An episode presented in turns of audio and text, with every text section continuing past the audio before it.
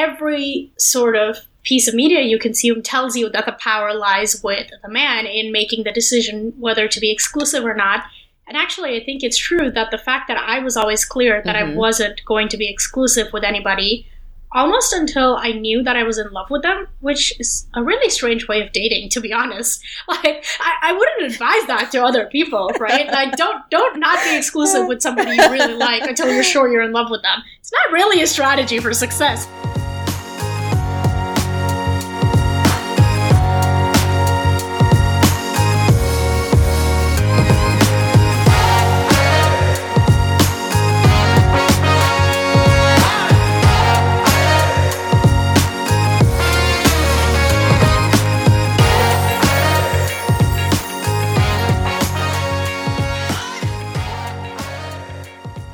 Hello, I'm so excited to have you back for another episode of Interstates and Heartbreak.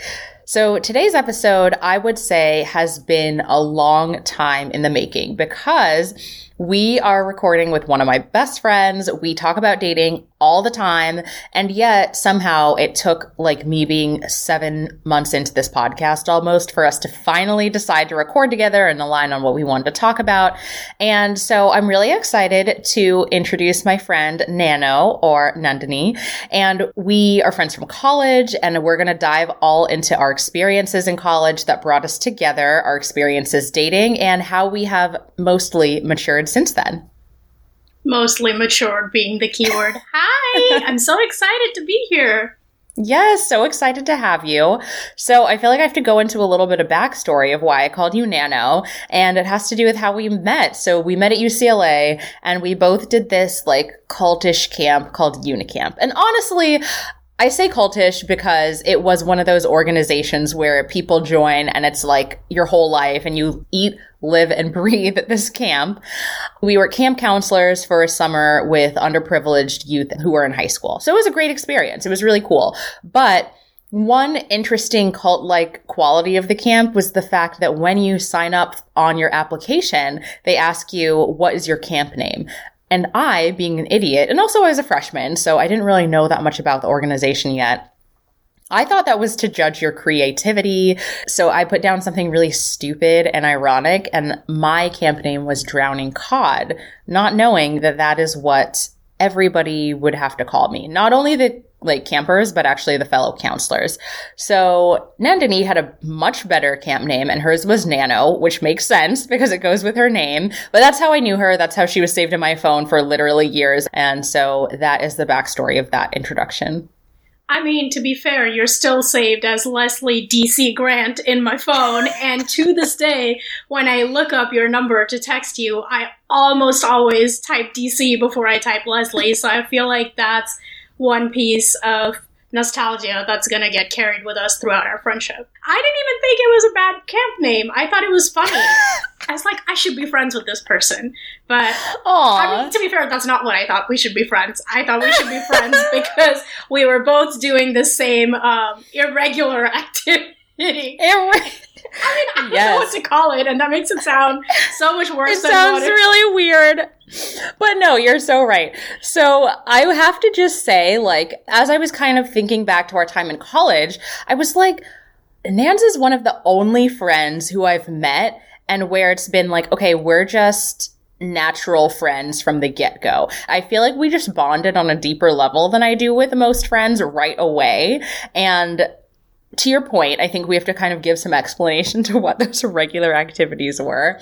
And I don't remember the order of these, but one thing I remember was we had this camp retreat and it was at the UCLA campus. And the whole idea was supposed to be that you don't leave at all. You only like eat the snacks that they had for you. And like, both of us really value food and we value caffeine. Like, those are two of the things that I think we plan a lot of our day and life around. And so I was also just like, I'm so tired. Like, there is no way I'm not going to have coffee all weekend because I don't think they provided any coffee, right? That was the thing. There was And- either no coffee or, you know, it was the not great brewed black coffee. And I mean, that's just not going to cut it if we're spending 48 hours in a field with the same Yeah. people. in a field. And so I remember I snuck off at one point to go to the cafe. That wasn't even that far away, so it wasn't that crazy, but it's like you're not supposed to leave. But I was like, fuck it, I need to get some coffee. And I look across the cafe and who do I see? And we're both like, you're not supposed to be here. I mean, I just like to point out that we were what in our like 18, 19, and this was probably mm-hmm. the most rebellious activity that we could think of doing. like, must get real caffeine ASAP. And I have to say, it sounds like, okay, what's the big deal? But that's like how culty it was, is that it's like, no, you don't leave for any reason whatsoever, you know? So it was like, even the fact that we considered it, I feel like was really rebellious by the standards of this club. And then the second thing I remember was we were at a party also for Unicamp. I just remember it was really awkward and everyone was just in the living room. No one was drinking. I must have just started, but we're all just standing around and then there's like one or two couches and no one was sitting on them. And we both just looked at each other and we're like, should we go sit down? Like, is there a rule against sitting on these couches? And it again, it doesn't really do it justice to tell it over the podcast, but the whole scenario was just so weird. And I think it was in that moment that we were both like, are we the only two sane people in this situation? Like for you and I to talk about it sounds so normal. Uh-huh. like, oh, you went to get yeah. coffee and you sat on a couch, but that's really not what happened. like within the context of Unicamp, it's like, how dare you leave the retreat to get caffeine? Yeah. Like, whoa, are you even a good culture fit? Like that's that's a real thing, right? And it's like. Oh, um, I guess God. a unicamp thing is you don't sit on a couch at a party. And this was like back in the days when we used to wear four inch heels at UCLA, yeah. you, to go yes. to house party. so I was like, if I'm inside, there's hell no way I'm going to be tiring my feet out even more. What the hell? Oh, yeah. So for sure, yeah. I think it's both of these amongst like obviously all the things that we've experienced together over the past 10 years for sure i think mm-hmm. our our friendship has been well first of all i'm not good at making friends and this was like one of the Aww. few times where right off the bat it was like we were meant to be friends. I know that sounds super mm-hmm. corny, but like there has never been a point in our friendship where it has not felt that way. And we haven't lived in the same city now for like I don't know, eight years? A long too time. Long. too long. Eight years. Too long. Wow, yeah. you're right. Yeah, I couldn't honestly agree with that statement more. Um, and I think kind of diving into one of the life experiences that brought us together, correct me if I'm wrong, and to clarify, like I met you during your second year of college. So granted, I don't really know much about your freshman year, but I feel like both of us, for the time that we were friends during college, like we were both single for that entire time, right? We were. We were. I was single for all four and a half years of UCLA. Mm-hmm. And I feel like that was I guess maybe less rare because yeah, there were other people who were single, but I do feel like, you know, there were people who had a boyfriend or girlfriend at some point during college. And so I feel like the fact that neither of us had that, it's not like it was a big deal. Like at the time, to be honest, I wasn't like, oh my God, I need a boyfriend. I was just kind of like, I'm living my life and collecting ridiculous stories along the way. But in hindsight, I do feel like that was a unique thing that also bonded us. I think it's so true because I had a group of friends of mostly people who lived in the dorm my first year, and almost all of them did have at least one relationship over the course of four years. And I feel like now when we think about our dating histories and we talk about the experiences and stuff we've learned, it is definitely unique in retrospect, but I think it's also kind of a testament to how similar we are in the way that we see the world that during that time neither of us thought that that was unusual or weird or even like to be honest a goal that we were pursuing deliberately like there was no agenda yeah. of like let's be single through college or let's be single no. for four years but it was just a consequence, I think, of what we maybe both wanted out of the college experience in some senses. And that's not to say that we didn't have plenty of uh, romantic snafus, for lack of a better word. romantic snafus. Episode title.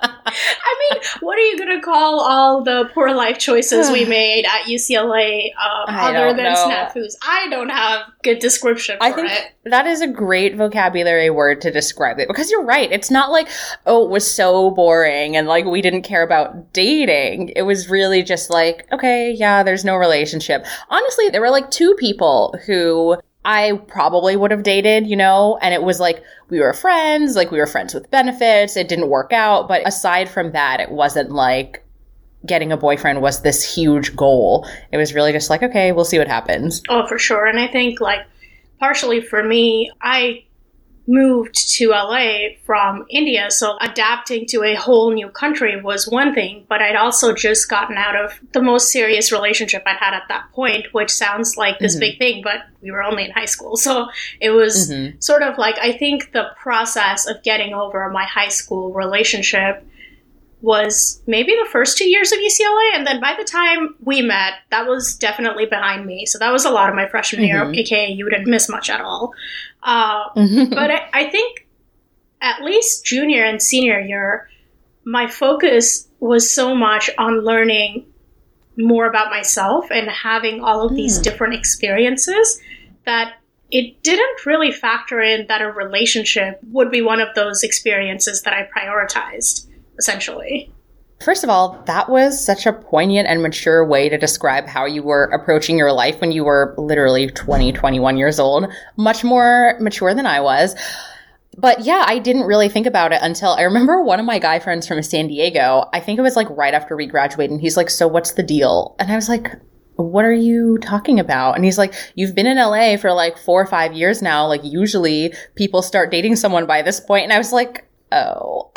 I was just like, okay, I guess. Like, sorry, I'm behind, I guess. Which is the way he like phrased it is like, what is wrong with you? I mean, I think it's also mostly in our conversations with other people where we came to realize like our duration of singleness was like a topic of conversation. I mean, I for sure never sat there being like, oh, what's wrong with me? Why have I been single for five years? Like I didn't even cross my mind until my I think it was my undergrad roommate was like, you know, you've been single for a long time. It's like, really? Have I? It's just so funny how people are just like, yeah, I'm going to bring this up. It's not like it's offensive. It's just funny to like matter of factly point out you haven't had anyone who loves you in years. I mean, I really don't know if that was the intention, but it for sure I know, was I know. like, you really don't care about that many dudes and haven't for five years. So I would mm-hmm. almost flip it. I think my roommate was like, Are you like ever going to give a crap about anybody enough to want to date them? And I mean, we've known each other for so long that to be fair, I wouldn't be surprised if you had asked me this question three years ago either. I mean, I, I've changed in many ways, but there's some yes. parts of me that have definitely taken much longer to evolve and giving a shit about another person in a romantic yeah. sense is definitely uh, I've been slower on the uptick. You know, okay, to backtrack again, I feel like part of why maybe we didn't really have the energy to put into a romantic relationship is because we were too busy like trying to stay alive. And I feel like we always she literally almost spit out her wine. I just, I love how it's so casual. Like trying to stay alive is one of our primary goals. So don't got time today. I've Got to keep myself alive. I mean, because we always say, we'll look back and be like, literally, how did I survive some of these situations? And I feel like those are like the snafus and questionable decisions that we've been alluding to. And I will say, like, one of the things, again, just to kind of call out a similarity. So I think one of the scenarios that we both found ourselves in was partially because we didn't have any Uber, we didn't have any Lyft. Again, that's dating us, but it didn't really come around until maybe a year after I graduated, I think. And so I remember, I think at some point, maybe I told you like, oh my God, I can't believe it. Like I was walking home from Bruco and this guy pulled up and he asked like if I wanted to ride home and I said yes and got in the car. Obviously nothing happened. Like he literally just offered me a ride. It wasn't like it was an elderly man who's like, oh my gosh, this poor drunken girl, she's gonna like get attacked. It was just another college student. Um, but then you were like, oh, I've done that before. and I mean, fully, I think it's hard for perhaps people who are listening who now live with Uber and Lyft to like understand why you would do that.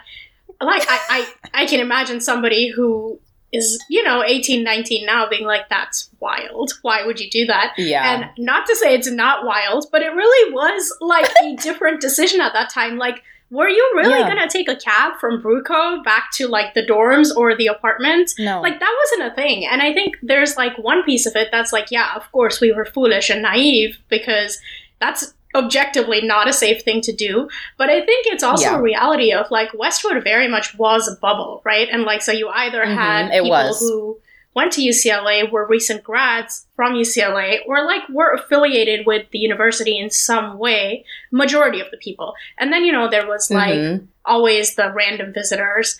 But to a large extent, I think we just felt so protected in that space that like it I- Mhm. I don't know that like when I was drunk and accepting a ride from some stranger, I was thinking that this person is going to abduct me. I was like, oh, this is just a kind person that probably goes to UCLA and like knows that walking up that Midvale Hill is awful. And I, I'm sure I was Mhm. wearing some four inch heels because I made ridiculous decisions. I mean, I still Yes, do, but yes. not those types of ridiculous decisions, to be clear.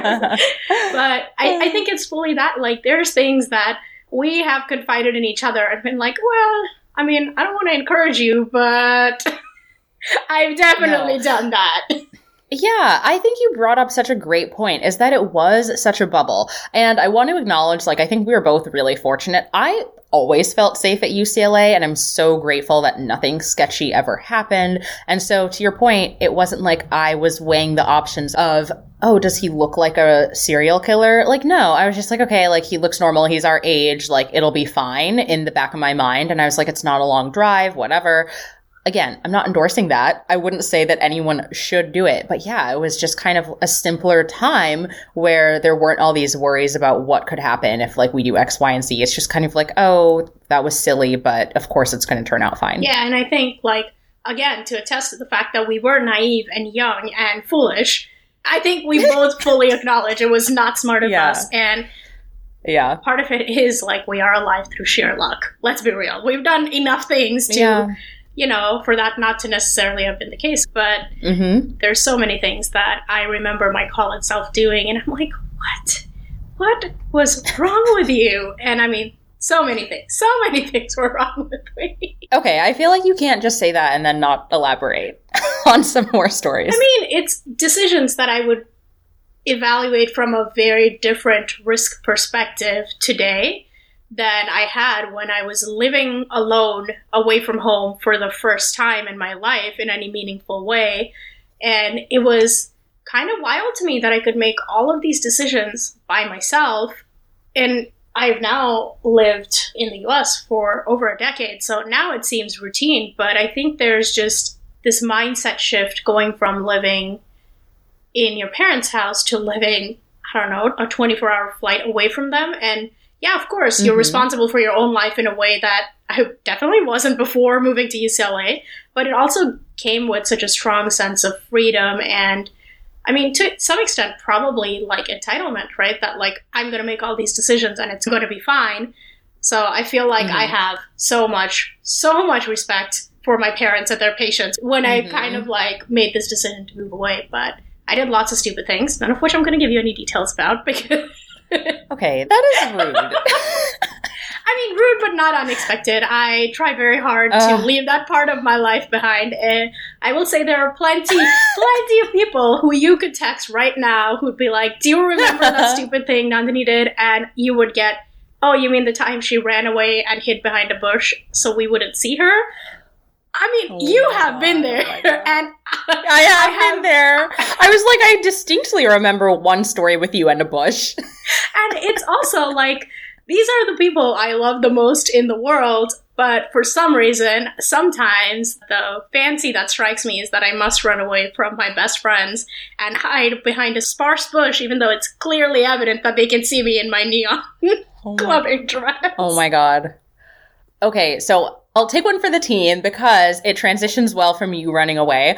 I remember there was one time where I was at the athlete house with like my roommate at the time and one of our other mutual friends. And so I had this one guy who from freshman year to like early junior year, we were just like hookup buddies. Like I'll just call it what it is. We did not hang out unless it was after like 11 p.m. on a Thursday through Saturday.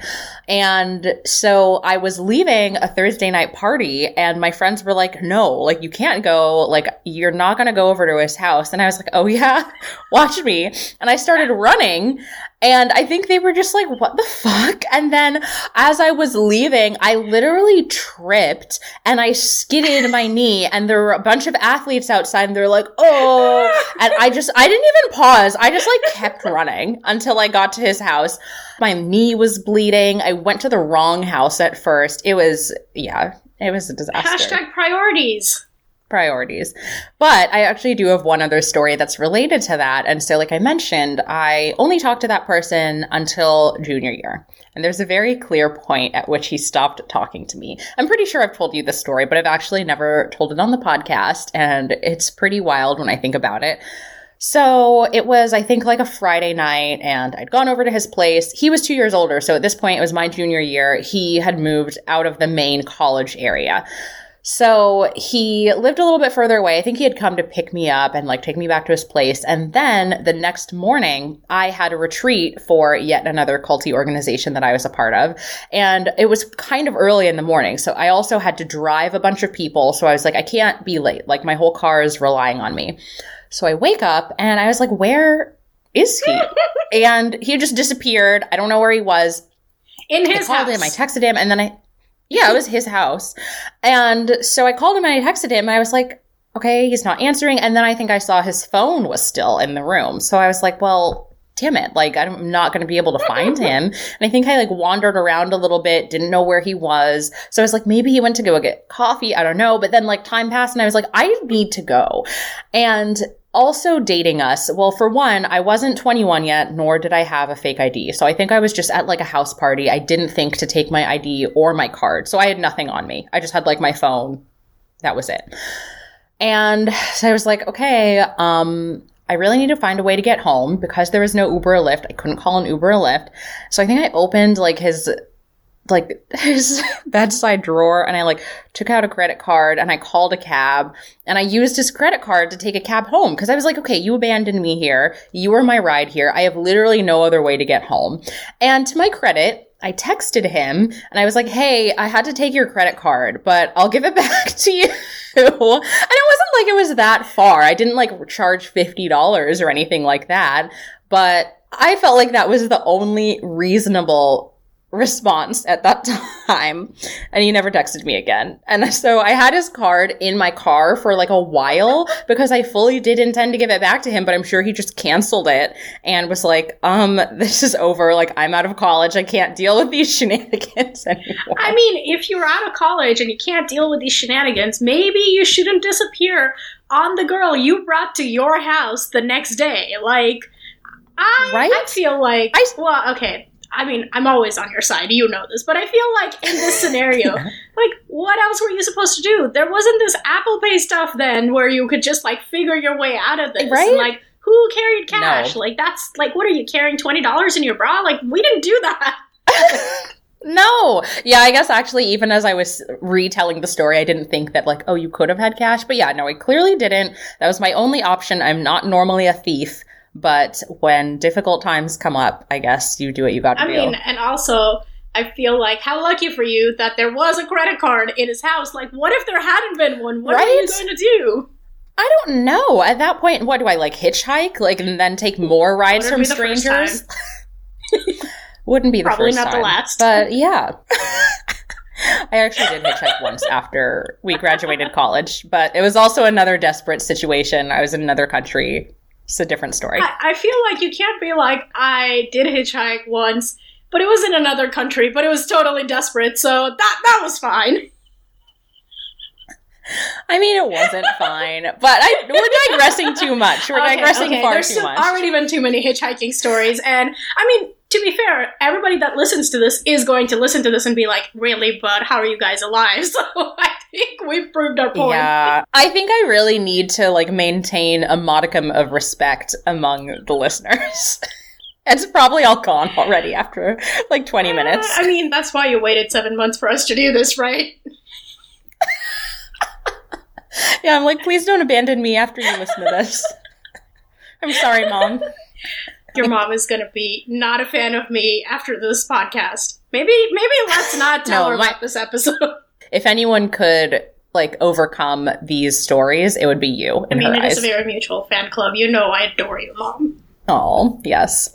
So, I guess, you know, kind of continuing to age ourselves, we've talked about the fact that we didn't have the apps back then for like Uber and Lyft, but we also didn't have dating apps. And so I feel like that really distinctly shaped our college dating experience. And so as I was thinking about it, I really had very limited dating experience. To your point, it's like we had gentlemen callers or people of interest or crushes, whatever you want to call them.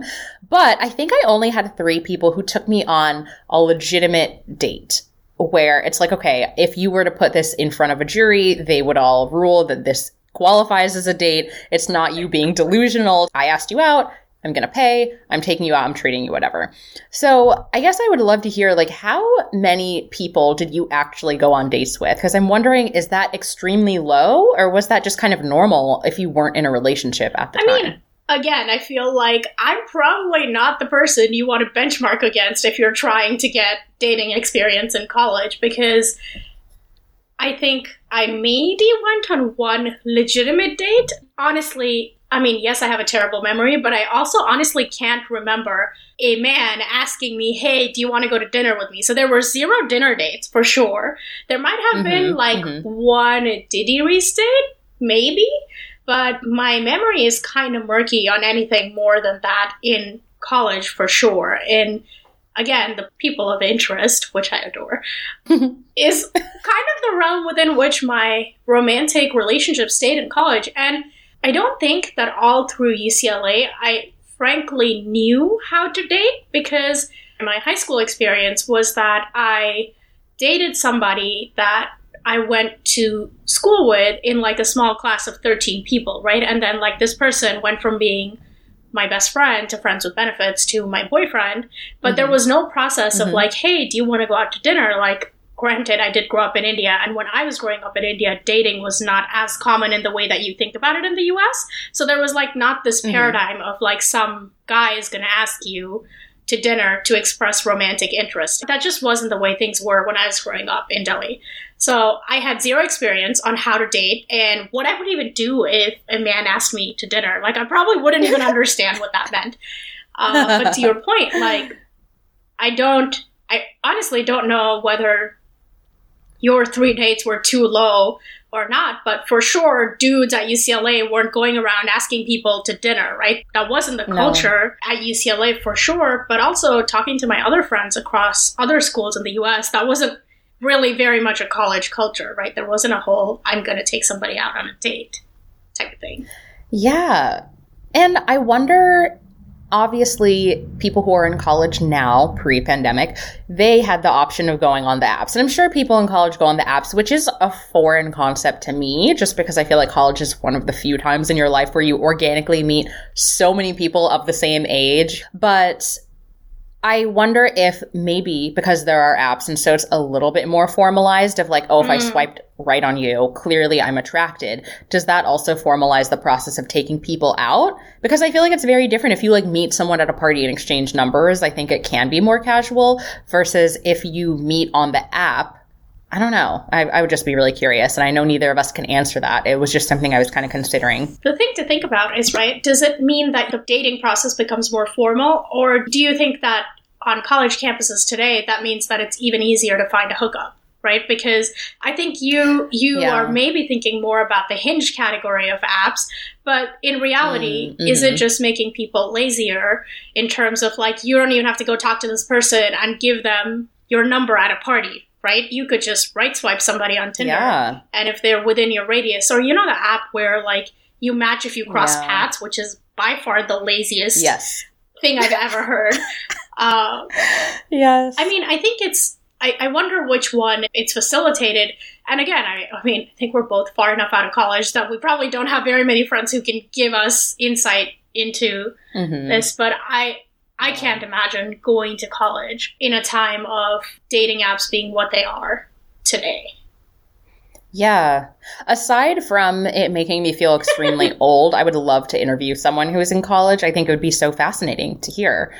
But yeah, I think if it is just hookup culture, which honestly makes more sense, I think that's so sad. And it's not because I'm shaming hookup culture. Like, if you want to hook up, that's cool. I just think it's sad that now it has become so lazy just because I feel like what little game I have, and I say little because it's not like it's anything to brag about, but what little game I have was developed at UCLA you know, just having to learn how to interact with people in person. Because I think similar to you, but for different reasons, I had limited experience dating in high school. I was a late bloomer and my parents were a little bit more strict. So it wasn't even like if anyone had been interested, like I would have necessarily felt like it was normal to go on a bunch of dates in high school or like have a boyfriend.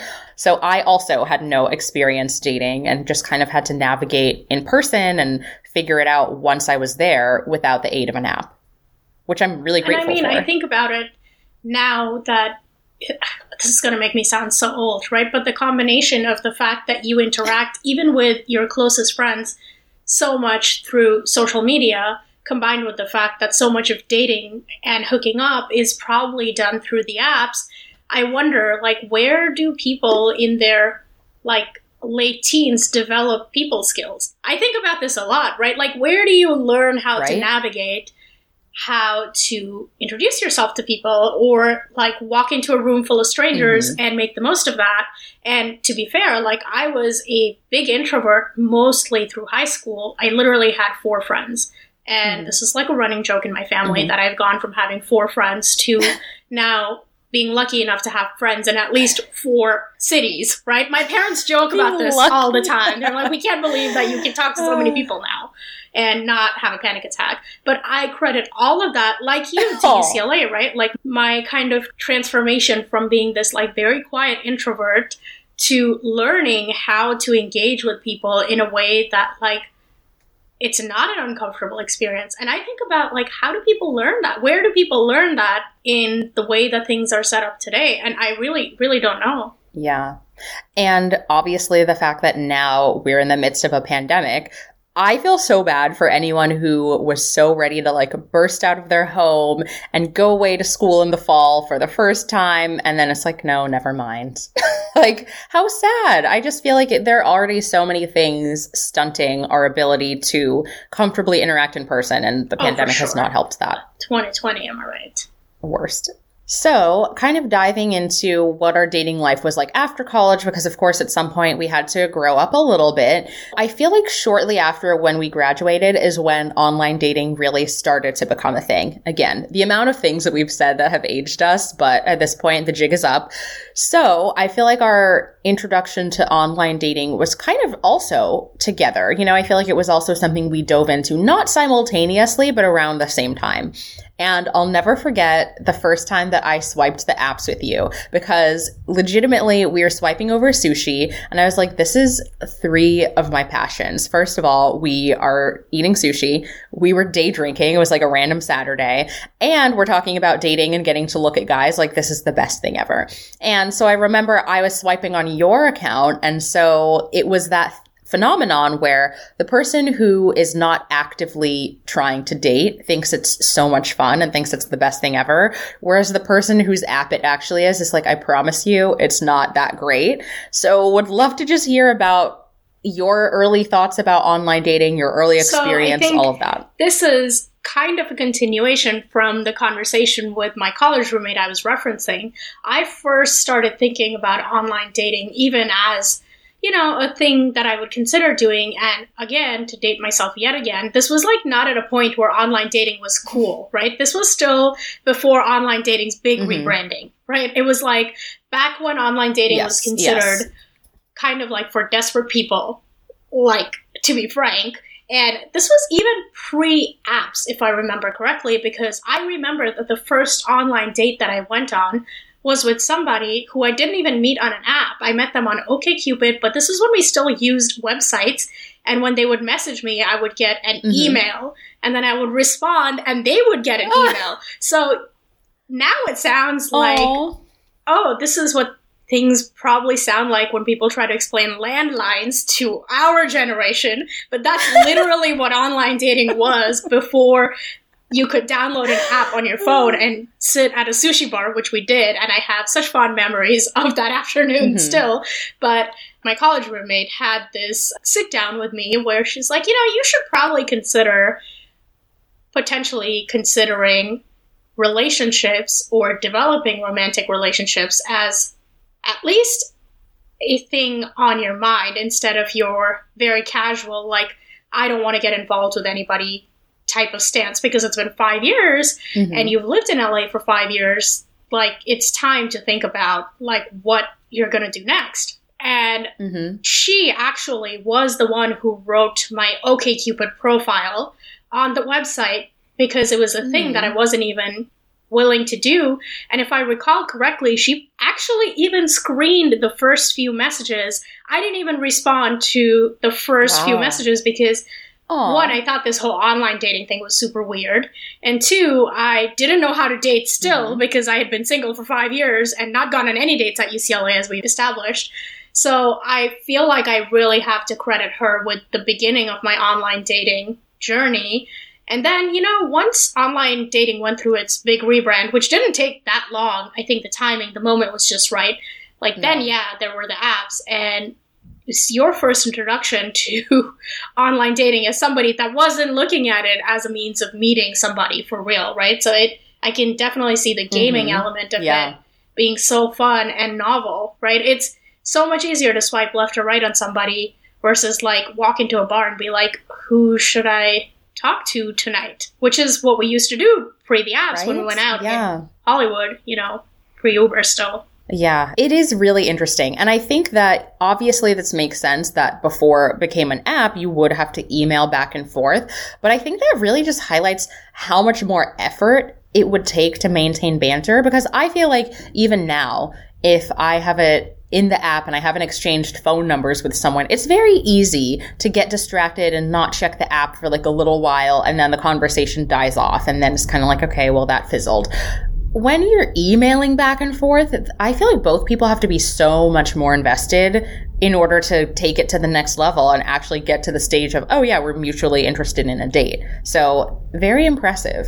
And I think also probably led to less ghosting when you did finally meet up with somebody because it's like, okay, we've made it this far. I'm probably not emailing with 12 other people because that would be ridiculous. And so it was probably a, a better time, even though you had fewer options. They were probably just more quality options.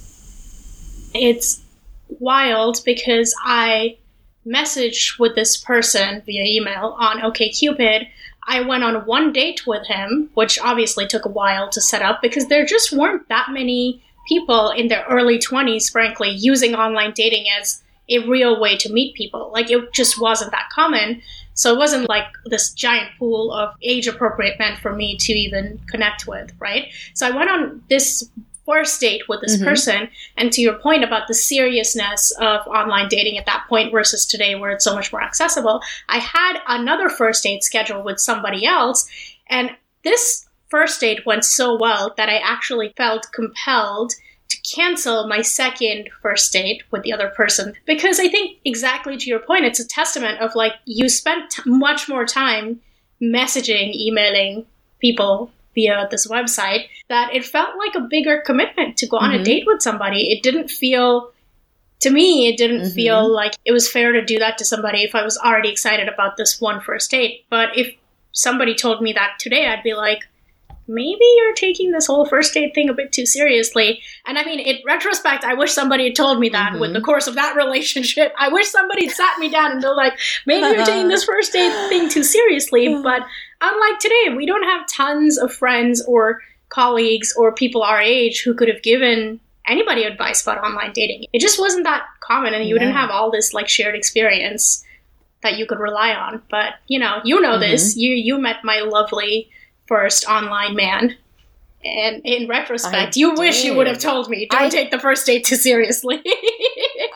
Uh, you know, in, we will dive into that, and I wish I had in retrospect. However, I can't say any different because the first time that I ever got on the apps personally, it was probably just about a year after I graduated. And I wasn't on them for long. I remember I went on two dates with two different guys. And the first guy, he definitely had a foot fetish. And the second guy, you know, he was really nice and like really polite and like complimentary. And we did have a good date. And I went on a couple other dates with him and we ended up becoming exclusive. And so it was like, this was the second guy that I ever went on an online date with. And just thinking about how I approached online dating the second time around after I'd been in two back to back long term relationships, I feel like I just approached it so differently. And I think to your point, we didn't really have any context for how you should act when you're online dating or just kind of like realizing that there are more fish in the sea. And so maybe you can give more people a try to figure out what you like.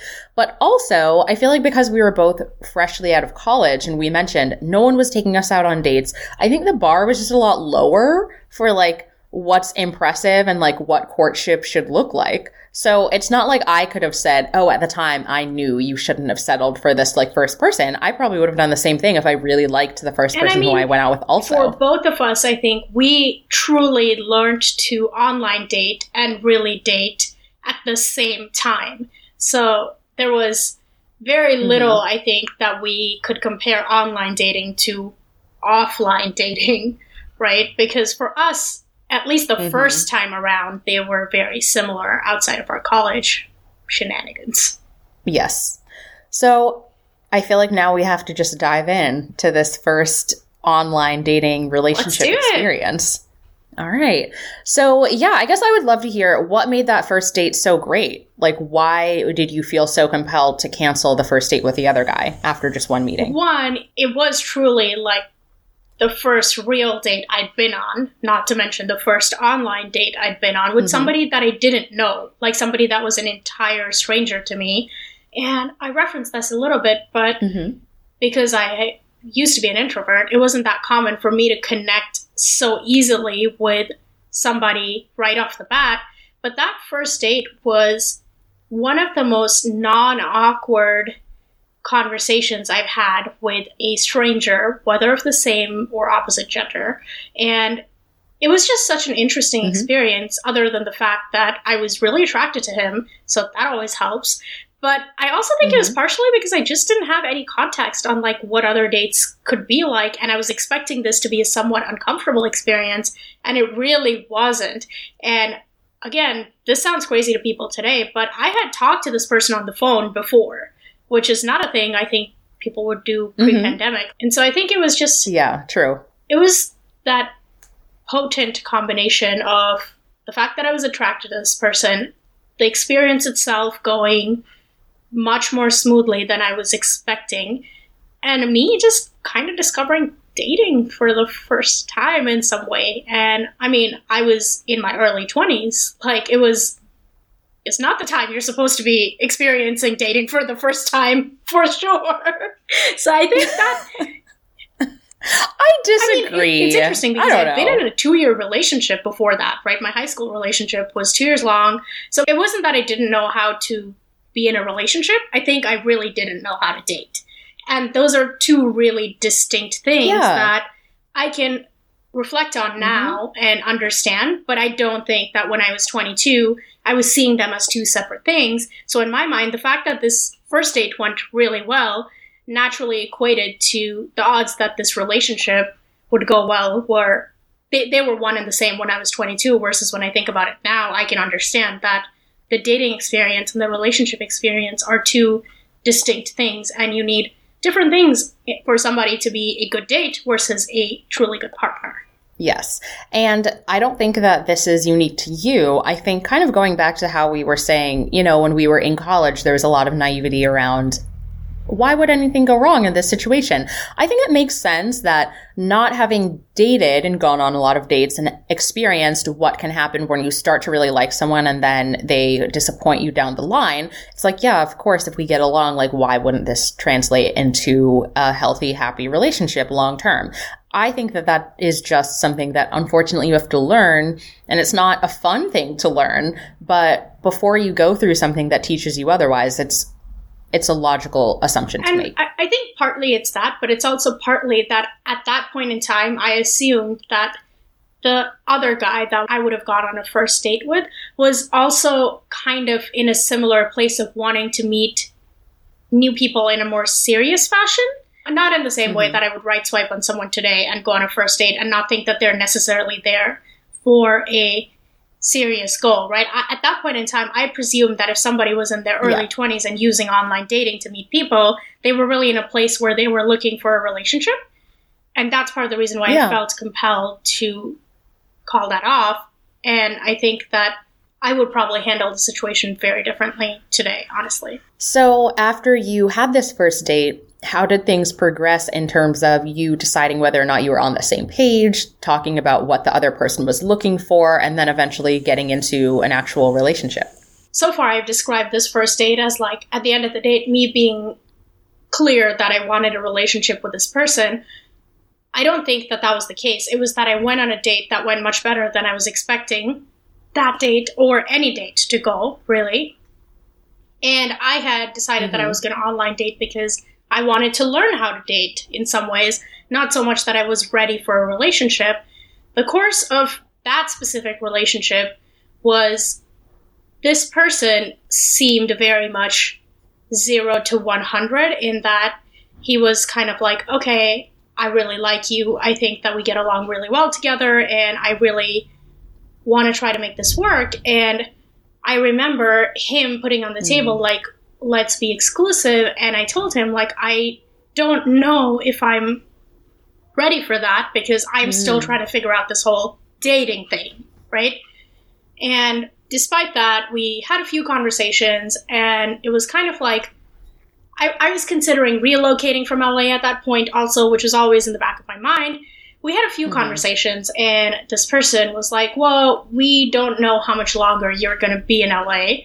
So for the time you're here, we should just do this thing, right? Like we should make it work. And I think it's also important mm. for me to be truthful in that I really liked this person. I yeah. had a big fear of commitment, uh, which is kind of like a recurrent theme in my life, but mm-hmm. I feel like I've always had that fear in romantic relationships, which was also the case with this person.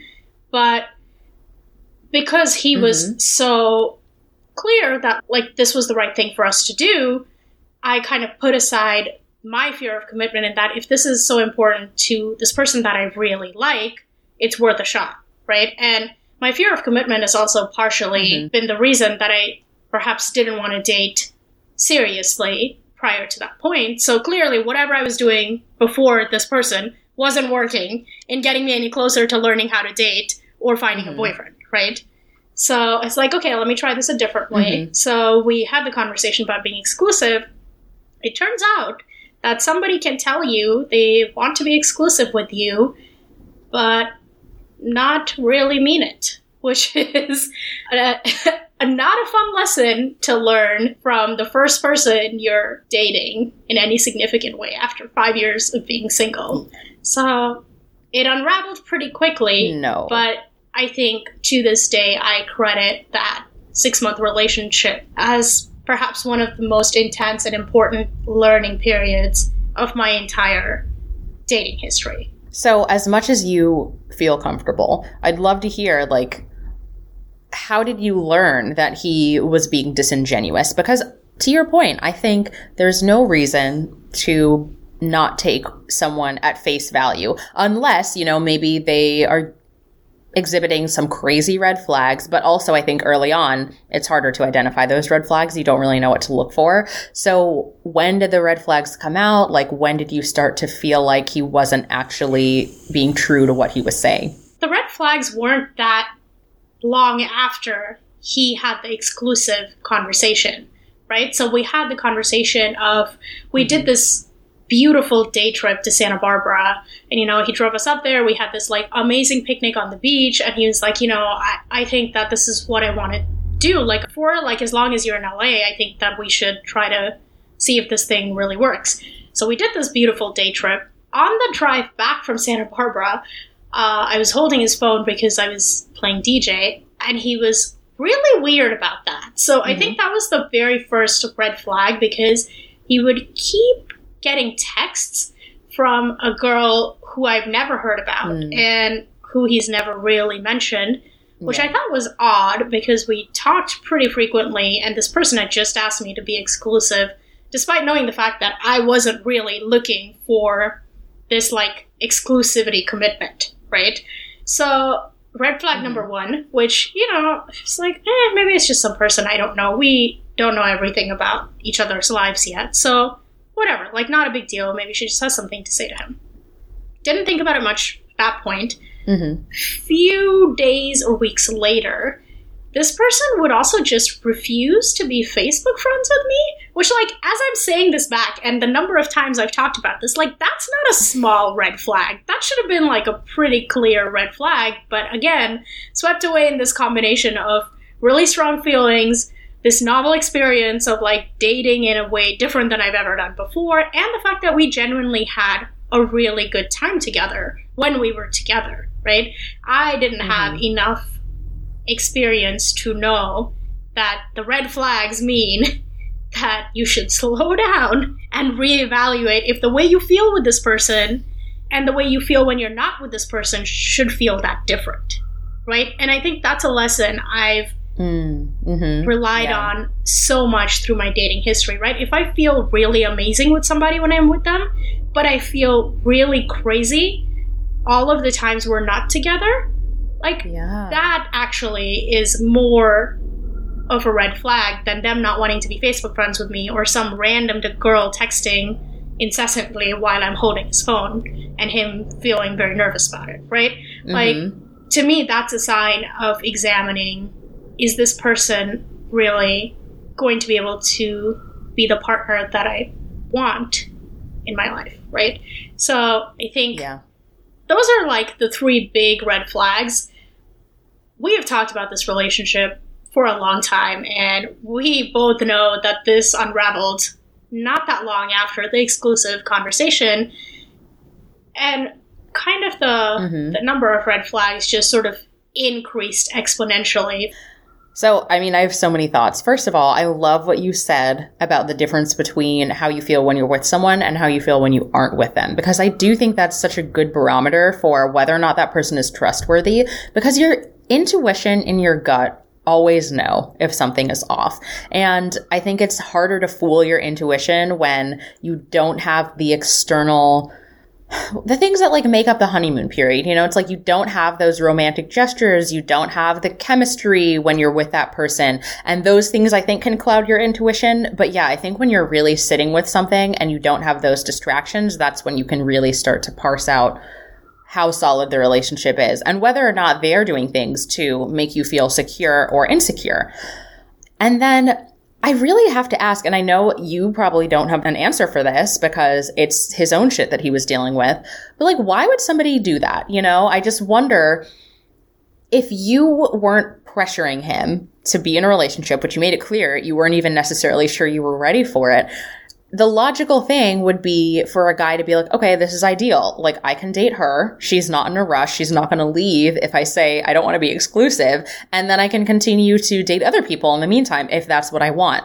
But for him to go out of his way to assure you that he wanted to be in a relationship with you only to continue to do shady things, I'm like, that seems like sociopath behavior. I pondered this question for a long, long time after the relationship blew up. Uh, and I think there's something potent about this, right? There's this experience of me feeling like we are at this point of seriousness in this relationship because he wanted that, right? I, I'm not saying that I didn't agree. I did agree, but he was the one who put it on the table, right? Mhm. And every time I felt like he was doing shady things that would point away from the fact that he wanted to be in this relationship, it made me feel so crazy because he was the one who had, in fact, brought us to this place. Whereas if we had done things the way that I wanted to do them or what I put on the table, none of the shady things he did would, in fact, be shady. They would just be a normal part of non exclusively No. dating someone, right? Like texting other girls, seeing lots Yep. of other girls, not wanting to be Facebook friends. That, that one's still kind of shady, but anyway. I just yeah. constantly felt like I was being gaslit in a way because I didn't create the seriousness of our relationship. And I didn't do Mhm. things that wouldn't meet the expectation of a exclusive relationship, right? When we decided we were going to be exclusive and I agreed to that, to me that was like, okay, we're going to be exclusive, even though I didn't put that on the table. Versus for him, it was like, Mhm. I'm going to say we're exclusive, but I'm going to do all of the things that mean we're not exclusive. So I drove myself crazy thinking about this exact thing because I feel like I felt gaslit and like, is he really doing this? Is this a real red flag? If he was really doing this, why would he ask to be exclusive when Mm-hmm. I didn't particularly care about that, right? Uh, so yeah, you're right. I don't have the Yeah. answer. Mhm. Uh, I have. I'm not one of those people that talks badly about my exes, but I have sometimes wondered if there were like deeper unresolved issues for him to want to Yeah. handle this relationship in this way. I did end up relocating to India during the course of this relationship, which to me, in some ways, fed into his like, oh, she's leaving anyway, so it doesn't really matter that I said we are going to be exclusive. Like, it doesn't actually mean I have to be exclusive. I think that fed into that a little bit, but Mm-hmm. I think that it drove me crazy and made me question all the things that I thought I knew objectively for so much longer because he would constantly revisit the relationship for a long time after I left, despite consistently acting in ways that didn't stand true to what he told me he wanted from us. So, I mean, I thought it was Mhm. I thought it was wild Yeah. that I was in India and he would be calling me and wanting to tell me how much he missed me, despite the fact that he was the one who was seeing other people when he asked to be exclusive. Like the whole thing made me feel like either I wasn't Yeah. objectively understanding what had happened, or I was crazy and had misunderstood Mm-hmm. what he wanted from our relationship, or I was imagining scenarios that didn't exist with what he was doing with other girls, none of which was true. Mm-hmm. What was really true is that he was lying to me and he was simultaneously gaslighting me Mhm. and insisting that he wasn't lying to me. Because I do think in some part of that he did have feelings for me. It's just that he like didn't know how you treat people when you care about them. Yeah. So, how did you eventually confront him with this? To your point, being gaslit, I think there's a lot of cognitive dissonance of, okay, is what I think I'm experiencing really what's happening? So, at what point do you kind of get to the point of saying, okay, I need to actually come face to face with this person, look him in the eye, and hear his side of the story and tell him what I'm thinking versus being like, okay, well, it might not actually be what I think. I mean, I think this was one of the points in our relationship that I did something really scary and I asked for help, right? I asked for help from you. I asked for help from my best friend because I mm-hmm. had like evidence, like visible evidence on social media that like he was seeing other girls and they were writing things on his Facebook wall and posting things on Instagram. So I literally was I think at that point I was just so tired of feeling crazy, which is a very difficult experience for someone that's like a rational person like me, that I took screenshots and I asked like Mhm. my closest friends like does this read like they are romantically involved or is this me projecting, right? And without a doubt everybody that I asked was like this reads like they are romantically involved and then when he would call me or text me, I also actually took screenshots of that because at that point I had gone so far down the gaslit route that I needed to hear from people who weren't in the situation like, yes, he's actually saying that he wants to get back together and he's actually saying that he misses you, but this is also all Mhm. simultaneously happening while the rest of the stuff is happening, right? So I don't know if he thought like it would work because I was in India and we weren't seeing each other in real life. I, I don't know what he thought at all, and I don't know what he hoped to accomplish from handling things in this way. But I asked for help, and I asked for help from like a small group of people that I trusted implicitly because I needed to know if it was me making stuff up or if this was objectively what it seemed like, right? That's why I say, like, it was mm-hmm. probably the most intense six months of my entire romantic history, but it was the six months that I think I learned the most about other people And people can say things they don't mean, and it's okay, and they don't always think that you will find out that they don't mean those things. Yeah. Yeah. And I think it's great that you did open up and ask for third party opinions because it's really important to have that validation from people who you trust. I'm not saying he did this, but I think that sometimes when you're in a relationship with someone who is manipulative, I think that's why they try and cut you off from the people who care about you the most because they don't want you to have that outlet and that objective voice to say like no this behavior actually isn't okay and to kind of speak reason into you. And i also feel like even when you have close friends and you have friends who you tell almost everything to sometimes i think it can be really hard to bring yourself to open up about the more quote unquote embarrassing things in your relationship. And it's not embarrassing, you know, like objectively, you're not doing anything wrong. You're just trying to figure out what's going on in this relationship where someone's saying one thing and doing another. But I think that there can be shame and embarrassment associated even when it's unjustified and there's no need to feel that way. So I'm definitely glad that you felt comfortable coming to me and to other people I mean, I think you're absolutely right. Like, the shame is real. The fear is also real that even the people you trust and love the most are going to judge you for having created the situation. But I think the thing that maybe saved mm-hmm. me in the midst of all of this was that I wasn't used to feeling crazy, for lack of a better word. I wasn't used to living in the state of cognitive dissonance, which is exactly what it was where one thing was clearly happening, but I was constantly being told that something else is happening. And I think, for better or for worse, that state of cognitive dissonance overrode the shame, which is, which was a very real fear and feeling at that time, and oft, on on some days just as dominant as the cognitive dissonance, but like objectively, of course, I know we're going to be friends no matter what because we have seen each other through so much stuff. But for anybody that feels shame because you feel like somebody is making you feel crazy, ask a third person. Like, is this person making you feel crazy or are you mm-hmm. reading into the situation? It's worth it to push past the shame no yeah. matter how hard it feels. It really is. There are definitely times when I wish that I had asked for a third party opinion in some past situations. And so I think it's a really good reminder to put out there for people. So, how did that whole experience impact how you approached dating going forward? Because I feel like to your point, that's not obviously, that's not an ideal situation to experience at any point in your dating history, but especially not when you're like, oh, this was my first experience meeting a stranger and deciding to date them and trust them how do you feel like it changed the way that you approached online dating?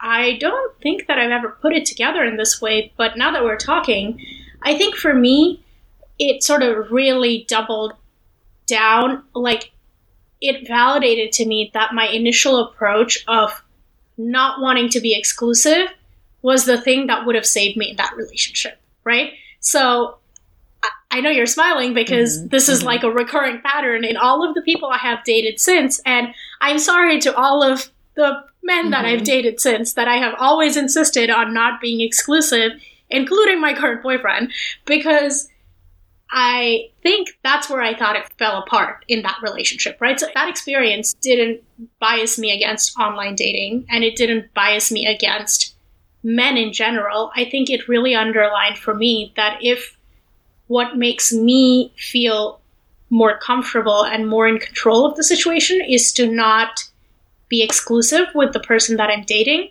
That's the pattern I'm going to commit to, right? And in some relationships following that, that was the right strategy. But in some relationships, I got mm-hmm. in my own way because I was trying to follow a pattern to protect myself from a certain type of person. And not everybody you meet and not everybody you date, even mm-hmm. if they don't end up being your boyfriend, are manipulating you or don't know what they want or can't actually follow through with the things they say, right? So I've had to think long and hard about where it's coming from. This insistence on not being exclusive. But to me, I think that was the biggest effect of living through that first experience. Yeah, that makes total sense. And I imagine that I don't want to be stereotypical, but you know, if you think about how men might view how women think about dating. I feel like oftentimes the narrative in media is like women are the ones who want to be exclusive and men are the ones who drag their feet and take their time. What were the reactions that you got from guys when they were like, no, let's be exclusive? And you're like, no, that's okay. Every sort of piece of media you consume tells you that the power lies with the man in making the decision whether to be exclusive or not. And actually, I think it's true that the fact that I was always clear that mm-hmm. I wasn't going to be exclusive with anybody almost until I knew that I was in love with them, which is a really strange way of dating, to be honest. Like, I, I wouldn't advise that to other people, right? like, don't don't not be exclusive with somebody you really like until you're sure you're in love with them. It's not really a strategy for success, and you and I both know this. But more accurately, to your point, like part of it is the power dynamic. Like going into that any sort of dating experience, putting that very much on the table. That look, I'm dating and I'm going to be respectful and honesty matters to me above all. So I'm going to tell you that I'm also seeing other people because I had decided that I actually did really need to learn how to date and how to go on dates and how to interact with other romantic prospects. Because, like, at, by this point, I was like in my mid 20s and still didn't really know how to do that thanks to like this setback, right? So mm-hmm. uh, I feel like it changed the power dynamic every single guy I have dated since then, and by dated I mean gone on more than a few dates where this conversation would have come up in any meaningful way, has, if not understood that, kind of taken a step back and been like, oh, interesting. Like, I, I think that sometimes that narrative of the man being the one to be able to call the exclusivity thing is internalized by both genders and I think recognizing that both people have an equal say mm-hmm. in that is something that everybody should remember, right? Every woman who's dating should remember that. Every man who's dating should remember that. Yes. It's a mutual decision, right? So it did change the power dynamic. It led mm-hmm. to some mm-hmm. interesting conversations. I yeah. think it was a new and sometimes fun experience for the guys I dated, and I'm really good friends with most of them still. So we talk about this sometimes and how almost freeing it was to know from the get go that I wasn't going to be the one pushing that.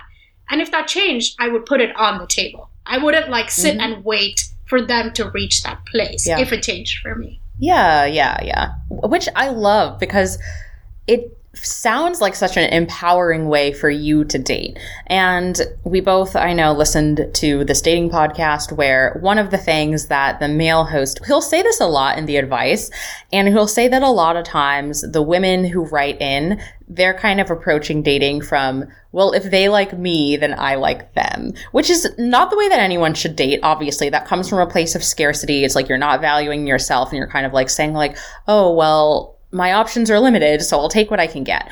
Really, no, that shouldn't be how it is. I feel like I love that you were doing the exact opposite. And I feel like it probably I don't want to say, again, I'm not saying this to be like, oh, be manipulative and tell people that you don't want to be exclusive with them. But I can't imagine that it kind of like whipped them into shape a bit more. And they were probably like, okay, like I have to work for it more and like have to really prove that I am a worthy partner. And, you know, not in a weird way where it's like anything that you are doing intentionally. I just imagine that that does kind of make them take a step back and like think about the fact that you're very clear about what you want and you're not just like here to settle for any relationship. Like you have to be 100% sure. I think the thing that it did, and not everybody that I dated and had this conversation with actually wanted to be exclusive with me. That's not what I'm representing at all. But I think the fact that I put it on the table that I am dating multiple people and if it seems like my feelings towards the person I'm dating are changing, I will discuss it. I think it really forced them also to evaluate like what it is they were looking for and put that on the table right? I think that was the key. Mm-hmm. And it's exactly what you're saying is not everybody has to want to be in a relationship and not everybody only wants to hook up, but I think the mm-hmm. trouble that you get into is when you're not clear about what it is that you want and you don't push the other person to be clear mm-hmm. about what they want because truly you can be really compatible with someone and not want the same things at that point in time in your lives. And that's mm-hmm okay. Yeah. Like you have to make your peace with that and find a way to move on, but it doesn't reflect on you being a bad partner or you being undesirable, but forcing the conversation on what both people are looking for, I feel like is a much more efficient way of dating, to be honest. So I feel like these conversations, they bring up two things that are kind of taboo, theoretically speaking, to bring up early on. And one is, what are you looking for? Or like, what are we? And two is your past dating history. So I'm really curious, like, at what point would the conversation of exclusivity typically come up? And also, when it did come up and you were explaining that you weren't looking to be exclusive at that stage, did you ever go into the history that kind of led you to take this approach? I'll answer the second question first. I never explained it as an outcome of my last relationship because that to me was like too direct a line of like I'm mm-hmm. holding my current dating person accountable for mistakes that my ex has made, which never seemed fair to me, right? And to me, it mm-hmm. was more like that experience with my ex had reinforced that my initial instinct of taking the time that I need to get to know somebody was the thing that worked best for me, right? So I actually oftentimes didn't even phrase it as an exclusive versus non exclusive thing. I would sometimes just tell the person I was seeing, like, I take a long time to open up, right? And I think it's also important to remember, like, I didn't always date other people when I was being non exclusive with someone. It really was just a commitment level thing, which was Yeah. me trying to navigate at what point I feel secure with this person, really, right? So I didn't draw as a direct line from my past relationship, but I did stick pretty true to this is the way that I get to know someone, and I take a long time to let people into my life. And I mean, I think it helped that it was also true for most of my mm-hmm. friendships, right? Most of my friendships have evolved over the course of many, many years, and it does take mm-hmm. me a long time to let new people into my life. So it never felt dishonest to say that to someone. Yeah.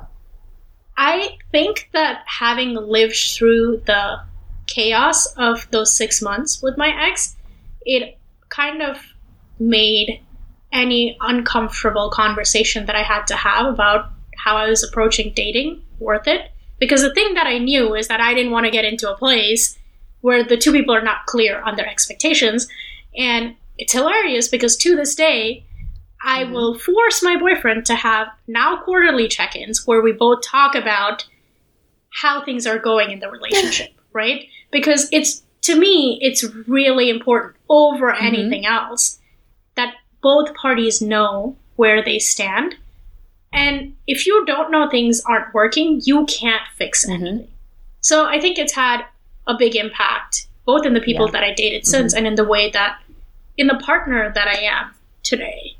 So the conversation was not often uncomfortable because I framed it in a way that wasn't about that other person and what I was looking for. It was more about like a interpersonal style that I had. But for anybody else, I think there are ways to do Mhm, it that mm-hmm. are reliant on humor or don't get so deep that kind of helps set expectations. I don't think anybody has to have like this really intense conversation on the third date because you've Mm. now made it to the third date, right? You and I have talked about this lots of times, but I think there are ways to say that Yeah. without it becoming like a 45 minute. But what emo- emotional baggage are you carrying that you're so scared of commitment, which is really like one of the dimensions of it, right? Yeah, yeah, definitely. I think taking that lighthearted approach and not being like, but what are we? But saying, oh, just so you know, here's the person who I am. And so if we're going to date, this is something that you should just be aware of is a very healthy way to approach it. I mean, it didn't come from a healthy place, right? I wasn't like being super woke or super feminist or like super assertive. Like, all of the media internalizes that women want to be exclusive and I am going to stand against the tide. It was coming from like a very personal place of hurt and like wanting to protect myself. So I don't want to paint it as like an outcome of like, oh, I knew what I was doing and I wanted to stand up to stereotype. It wasn't that at all. It's just that I'm grateful that the way that I processed that hurt allowed me to protect mm-hmm. myself after sometimes maybe even when I didn't need protecting, but it's hard to see that when you are still trying to take care of yourself and not rely on other people for that. And I will say, I think it's healthier that you did it from a place of processing your own feelings. Like, I think if you were doing it to be like, I'm going to take a stand against the patriarchy, that's cool. But like, is that healthy? Not necessarily, because then you're not reacting in a way that's necessarily even best for you. You're just kind of doing it because you think it's something you should do versus it being something you actually should do and need to do for yourself. So I think even though you weren't taking like a woke stance, as you say, I still think that your approach was the better one and your motives were pure. And so I think that's why it ended up being the healthiest way for you to move forward. Well, this is why we're best friends, right? Because we're like a mutual fan club. Yes, seriously, just hyping each other up all the time. but we live for this. Yes, yes. so diving into your current relationship. So, of course, as you alluded to before, this is a conversation that you had to have with him early on as well, too. And I know that when we were talking and you would tell me about how dating him was going before you actually became exclusive, it became pretty clear that I was like, okay, this guy like is very interested in her and like clearly wants it to move to the next level. So, given that obviously you liked him a lot, you know, you ended up together, you're in a very happy, healthy relationship now. How did you balance the fact that you liked him with this caution, with also having to deal with the fact that like he had to exhibit a lot of patience given his strong level of interest? I think that for my current relationship, which by far is the healthiest, sanest relationship I've had to date, uh, for which no credit, very little credit goes to me. Stop it. Let's say a majority of the credit does Oh go to my gosh. partner. Uh, it doesn't mean I'm not an amazing girlfriend. I am, but like I don't think I am the one contributing healthy behaviors to this I relationship. okay, you know I disagree, but I'll let you go on. But I think in the early months of our relationship, it was definitely a very novel experience for me to be going on dates with somebody who honestly from the start was like very clear on what he wanted and if this was working for him and kind of like where his feelings were for me. I wasn't used to that despite initiating conversations about like how I wanted to date with all the other people I dated.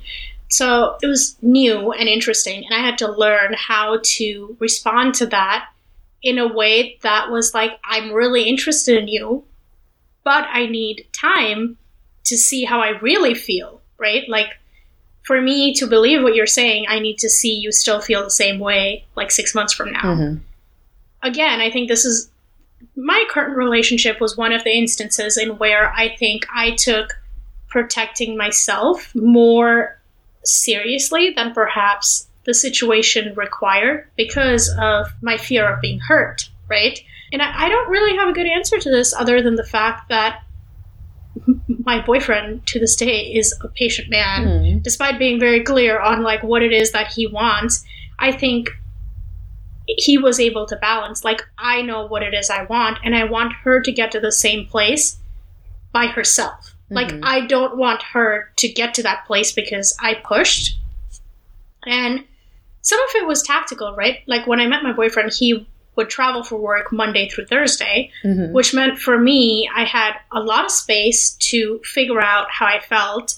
And by default, our dates would generally be spaced out by like at least a week. And it kind of put like barriers around when we could see each other, right? Mhm. So if I was like, we went on a really great date on a Saturday, which was our first date, Mhm.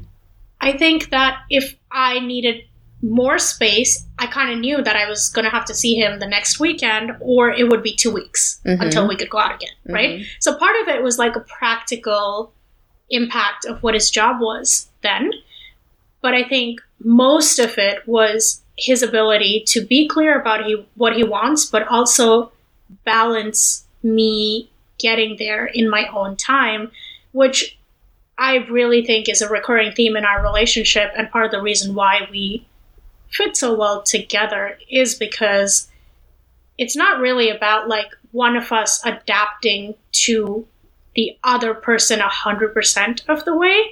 I think it's both of us having space and room to do life in a way that works for us and having constant conversations about is that the same direction or is that not the same direction? More conversations than he'd like, to be honest. I don't think he wants to talk about how we're doing like mm-hmm. every month or every quarter. like, I, it's not really his favorite activity, but he's like nothing's changed. it's great. I mean, he's like, I mean, it's it's great. Like I feel the same way I felt the first month I met you, but like Aww. for me, because I have lived through the experiences I've lived through, it's important for me to check in and be like, hey, I want to create room. Like if something is not going well, you know, you can talk about it when we are talking about this, right? Mm-hmm. Mm-hmm. For me, it's like I really, really believe that if I don't know that you're unhappy, I can never make you happy. Yeah. And the only way for me to ask, are you unhappy, is to create enough room in our relationship for that to be not a confrontational conversation. Mm-hmm. So, you know, I do these quarterly check ins. Everybody I talk to that are my close friends think it's insane that I do these quarterly check ins. Mm-hmm. I mean, I'm pretty sure my boyfriend thinks it's also insane, but I think that he understands this is like what I need for the relationship to thrive, and it doesn't. It's not that difficult for him to do. So he's like, cool. Yeah. And okay, wow. Again, I feel like every every time you like say something I'm like, gosh, I have so much to add to that or so much to agree with.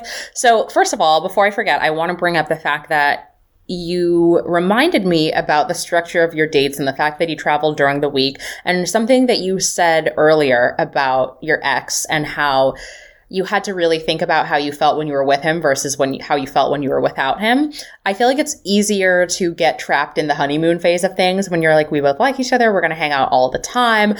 And the fact that you just couldn't do that and you had so much alone time to process how you were feeling without him there and without getting swept away in the romance of it all, I think that probably made for a really solid foundation. So, not always the most ideal, but it sounds like you guys really made the most of the situation, honestly, and that set you up for success long term. Another thing I wanted to say is I feel like we always joke about how even if we're, we're dating somebody, and this isn't what you're talking about at all. It's not like about attraction, but it's like if you're dating someone, you're kind of like, okay, but like, what if all of a sudden they like don't think I'm attractive anymore or whatever? And I think that you setting up those quarterly check-ins, not that it's a chance for him to be like, I still think you're pretty, but I think it just speaks to a broader need for like those words of affirmation and just reassurance. And I don't think it comes from a place of insecurity. I just think if words of affirmation are one of the love languages that you have, then it makes sense that you would kind of want to make sure and not just assume that the other person feels the same way that they did month one because yeah, your boyfriend feels that way. And I think in a healthy relationship, you know, you should still feel the way that you do month one. But there are also perfectly healthy relationships where you don't feel the same way you do month one because scenarios change. I imagine there are couples now who live together during the pandemic and they might still love each other, but I would guarantee a lot of them don't feel the way that they did month one because there's no mystery anymore. You're just like with each other 24 7. So I think it's good to have those times to check in and talk just to make sure that, you know, if there is something that's bothering you, you can kind of nip it in the bud before it festers and becomes a deeper issue. And I mean, to be fair, most of the times we do the check in, which in like, contrary to my normal style, I would send a calendar invite for any sort of recurring check in.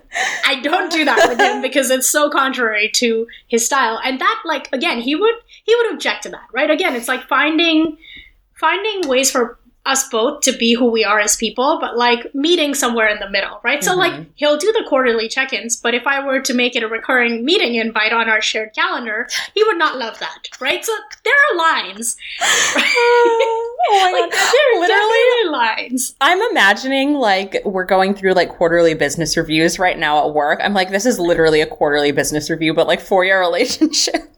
I mean, it, it is like a review on the health of our relationship. Like most times when I open this conversation, and we've had this conversation enough times, like he knows, like, oh, this is, he's like, you're trying to sneak a check in. I don't, don't appreciate that. Like, it's not, it's not time for, it's not time yet. sneak it in. so you know it's like we we've been together for almost three years at this point so like he knows like that this is a recurring conversation we have and a lot of times that conversation creates space for us to talk about like very minor tactical things that both of us find irritating or frustrating, especially now that we spend so much more time literally working next to each other in one of our living rooms, mm-hmm. which was not what month one of our relationship looked like at all, right? mm-hmm. So a lot of times it is talking about like, hey, babe, when we have to plan a grocery shop, I find it frustrating when you do X. Like, it's not mm-hmm. a sexy conversation. Mm-hmm. It's not like, oh my God, what are we going to do together as a couple in like, mm-hmm. I don't know, month 1000 of this pandemic, right? It's like, when you act in this way, it makes me feel irritated. Can we find a way around that? Yeah. Right? So it's it's not like a big oh my god, we're reevaluating the state of our relationship, but I do think if we didn't talk about what was a effective way for us to address like grocery shopping as a couple or like house things as a couple, it would become bigger issues in our relationship because we are very different people. Mm-hmm. Right? Like we are fundamentally very different people. And so we need that time to reflect on and bring this is bothering me because it's very different from what I would do. And how do we deal with this in a way when neither of us is worked up about it? Mm-hmm. Also, you saying that it's a time when neither of you is worked up about it. That is so key because I have only had one similar experience and it was towards the end of a two year relationship and we should have broken up at that point. Like, I think it was clear to both of us, like, things were not working out. And when we were trying to figure out how are we going to make this work, he had actually suggested, like, maybe we should set time, like, and have Sunday nights be the night when we talk about things and address how we're feeling in the relationship, which I give him credit for. I'm actually still shocked that he was the one to suggest that. And I think that, you know, had we done that maybe a year in, maybe we wouldn't have gotten to that point. We probably still would have because I don't think we were a good match long term. But it doesn't really make sense to do it when both people are already like, oh, I've thought about breaking up with you multiple times. I think it's kind of like that's a Hail Mary and it's too much to kind of overcome all of these deeper issues.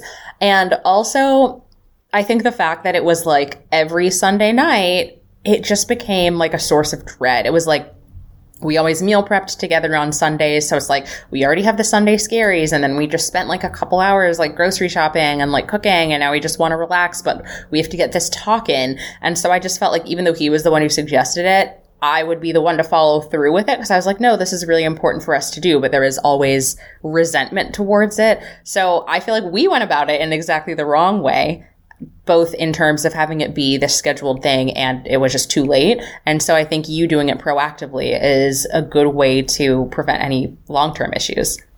And I think it's also like, I fully get it, right? Like, if you try to do this check in at a point where you are already having challenges as a couple, the check in is always associated with negative things, right? Mm-hmm. By no means is this system perfect, right? I'm not trying to present that at all. And actually, when my boyfriend and I were talking about this interview today, we were reflecting on like what has worked for us versus like how things have changed. Just like, you know, like a non check in conversation about our relationship. Mm-hmm. And he was telling me that for him, one of the big pivotal moments in our relationship was when he stopped worrying about the check ins as a way for me to end the relationship, but just started viewing them as conversations about what is really working for us too, and like what we could both together or individually do better. So I think it is like at a point you want to do this conversation with the help of like a third party because you're trying to resolve problems in the relationship.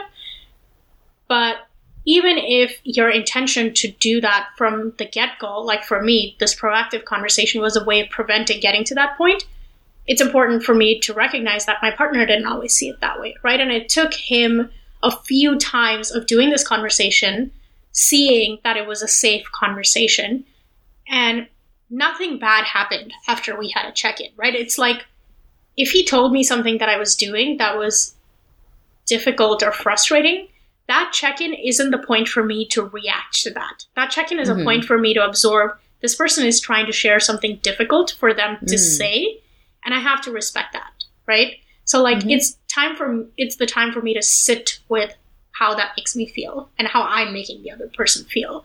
So, yes, in an ideal world, you would do it proactively, but one person doing it proactively doesn't always mean that your partner is coming from the same place. How safe the conversation is often determines, like, if it's successful or not. And it's something that may not work for lots of people, right? Most of the most of my close friends who I talk to say this sounds like the most horrible thing ever, and they wouldn't talk about it in that way. And like maybe hmm. that's who they are, right? Like for me, it's important to know where I stand. And mm-hmm. I want to build things into my relationship that give me confidence in knowing that. Yeah, I think the confidence part is key because now that you're both in a place where you're not like worried that someone's going to bring something up that could be a deal breaker for them, I think it is just, okay, yeah, it's just a standard thing that we do. And if it were the case where you have to be worried that the check in is where someone is going to be like, yeah, actually, this isn't working for me, then yeah, that's not the relationship for you long term. I imagine that there was some friction in the beginning when this became a custom. But I think now, yeah, it's just like there's not really a reason for it to be a source of tension. And I also love the fact that you say you don't react to things in that moment. It's like, okay, it's kind of like when, God, I keep tying it back to work, but it's kind of like when you submit your review, you know? It's like you don't submit the review and then have the discussion the next half hour. It's kind of like you submit it, your boss has time to like read over it and like reflect on it and then react to it later and vice versa. So as unsexy as that metaphor was, I feel like it's kind of the same practice where you're like, no, I'm just going to express how I feel and now we both have time to kind of sit with it and then address it at a later date. I mean, it really is. And I think like work is about interpersonal relationships in some ways, right? Like your relationship with your manager is an interpersonal relationship. Your relationship with your partner is also an interpersonal relationship. And I credit this fully to like the time at UCLA where I learned how to interact with people because I wasn't busy swiping on apps. No shame mm-hmm. to the mm-hmm. apps. I did that for a good chunk of my life, but mm-hmm, you know, mm-hmm. like learning how to deal with people in ways where you want to build relationships should be what you do at work and what you do in your friendships and what you do in your relationships. And what works as a system in one is often what works across the board. And I think the one thing that both my boyfriend and I will agree on is both of us value efficiency in ways that, like, maybe other people don't. It's like an efficient way of making sure that we're both in good place. Now, mm-hmm now it's an efficient way for him. Maybe he didn't see it that way initially. yes. So I alluded to the fact that, you know, maybe your desire for this is kind of tied to words of affirmation as a love language. So over the years that you've been together, what have you learned about the different ways that you express and want to receive love? So it's funny, I was actually talking to somebody else about this, and I think that my view of what my love language was was definitely like one or two of them in my past relationships. But I mm. mentioned this before. I think this is for sure the healthiest relationship that I've been in. And for me, it's crazy. But now that I'm in this healthy relationship, I think all of them are my love language. Like, I want all of them in some dose, right? Like, mm-hmm. I don't feel like I have to pick only one as like this is what I need. Sorry, I'm not trying to give you a cop out, but I think I've yeah. been reflecting on this a lot lately, especially given how much more time I'm spending with my boyfriend than because 2020 than I would otherwise, right? And mm-hmm. I think they all matter in different ways and at different times for me. I think the one that we differ the most on is words of affirmation really matter to him in that he just likes positive reinforcement, right? Mm-hmm. Versus for me, what people do often overrides what people say. And mm-hmm. like, I guess we've spent an hour talking about my past dating history, so it makes total sense that like what you say mm-hmm. to me mm-hmm. carries yes. less weight than what you actually do. So I would say that that's the one where I think we clearly differ in that I actually don't care that much if you don't say very many positive things to me if mm-hmm. I feel tangibly that you're acting in ways that reassure me that this is like a safe and secure and loving relationship, right? So to me, mm-hmm. the acts of service or like the acts that you do just way overvalue anything you would say to me. Versus he's not yeah. like that. It's important for him to hear like where things are going well and like how I feel about him. Like it's it's important for him to do that. Yeah. And I know we talked about this before we recorded, but I think that that also leads to a really interesting discussion about who's the, I think you said the pragmatic versus the romantic person in the relationship. And I would love to just hear your explanation of where you guys netted out on that and your evaluations of the other person and which role they fill in the relationship. So it's it's interesting because this was a conversation that my boyfriend and I were just having last night where I asked him like who do you think is the romantic versus the pragmatic in the relationship? And he was like honestly like I don't know that either one of us fills those roles. And I paused and I was like, really? Because everybody else that knows us as a couple always says like oh, your boyfriend is clearly the romantic in this relationship, right? That's and what he, I thought. Yeah. I, you you are not like nobody has said, oh, you're the romantic in the relationship. Literally nobody except my boyfriend. Where Aww. he was like, really, that's so interesting. And it's like, why is that interesting? Isn't that just obvious? And he's like, well, no, it's not obvious. Like to me because you are always doing thoughtful things for me. Not to toot my own horn, but I did say I was a great girlfriend. Yes, uh, so she is. he can write a little review saying that I'm a great girlfriend, and then he won't have to do a check-in this month. Oh, my. it'll be, be like, fast. check the podcast review. Honestly, I'll take it. Uh, Can't speak for how you feel about that, but I mean, I'm fine. Uh, we've had a lot of check-ins in 2020. uh, sorry, we got sidetracked, but he was telling me like I can see why other people feel like I'm the romantic, but you do all of these things that are like small, thoughtful things, which to me are like really romantic gestures. And I was like, what are you smoking? Like, maybe I just haven't seen you mm. in a hmm. few days, so like you're just trying to get me to come over. Like, what are you talking about? Right? you're like, stop trying to butter me up. exactly. And he was like, no, it's true. It's like, for me, the fact that you will rearrange your life because something really important is happening. Like, he adopted a dog, and I was supposed to go to India a few days after he adopted a dog, and I decided to postpone my trip for a few weeks because it's hard to have a rescue and like deal with all mm-hmm. of that mm-hmm. alone. And also, I love dogs, which is side note. But like, really, I wanted to support him, and like to me, that was like obvious, right? That's how I think because that's how you would treat somebody who you care about. And I would have done the same in some senses if my roommate adopted a dog because those are the people mm-hmm. that I mm-hmm. love, and I want to support their choices especially when they involve dogs. But that's not. uh, but he was telling me like you do things like that, which like to me are romantic gestures. But I can understand why if somebody doesn't live in our relationship, it's so immediate for them to think like, oh. Your boyfriend is the romantic, obviously, because you're this like super practical, pragmatic person who has very little mm-hmm. feelings.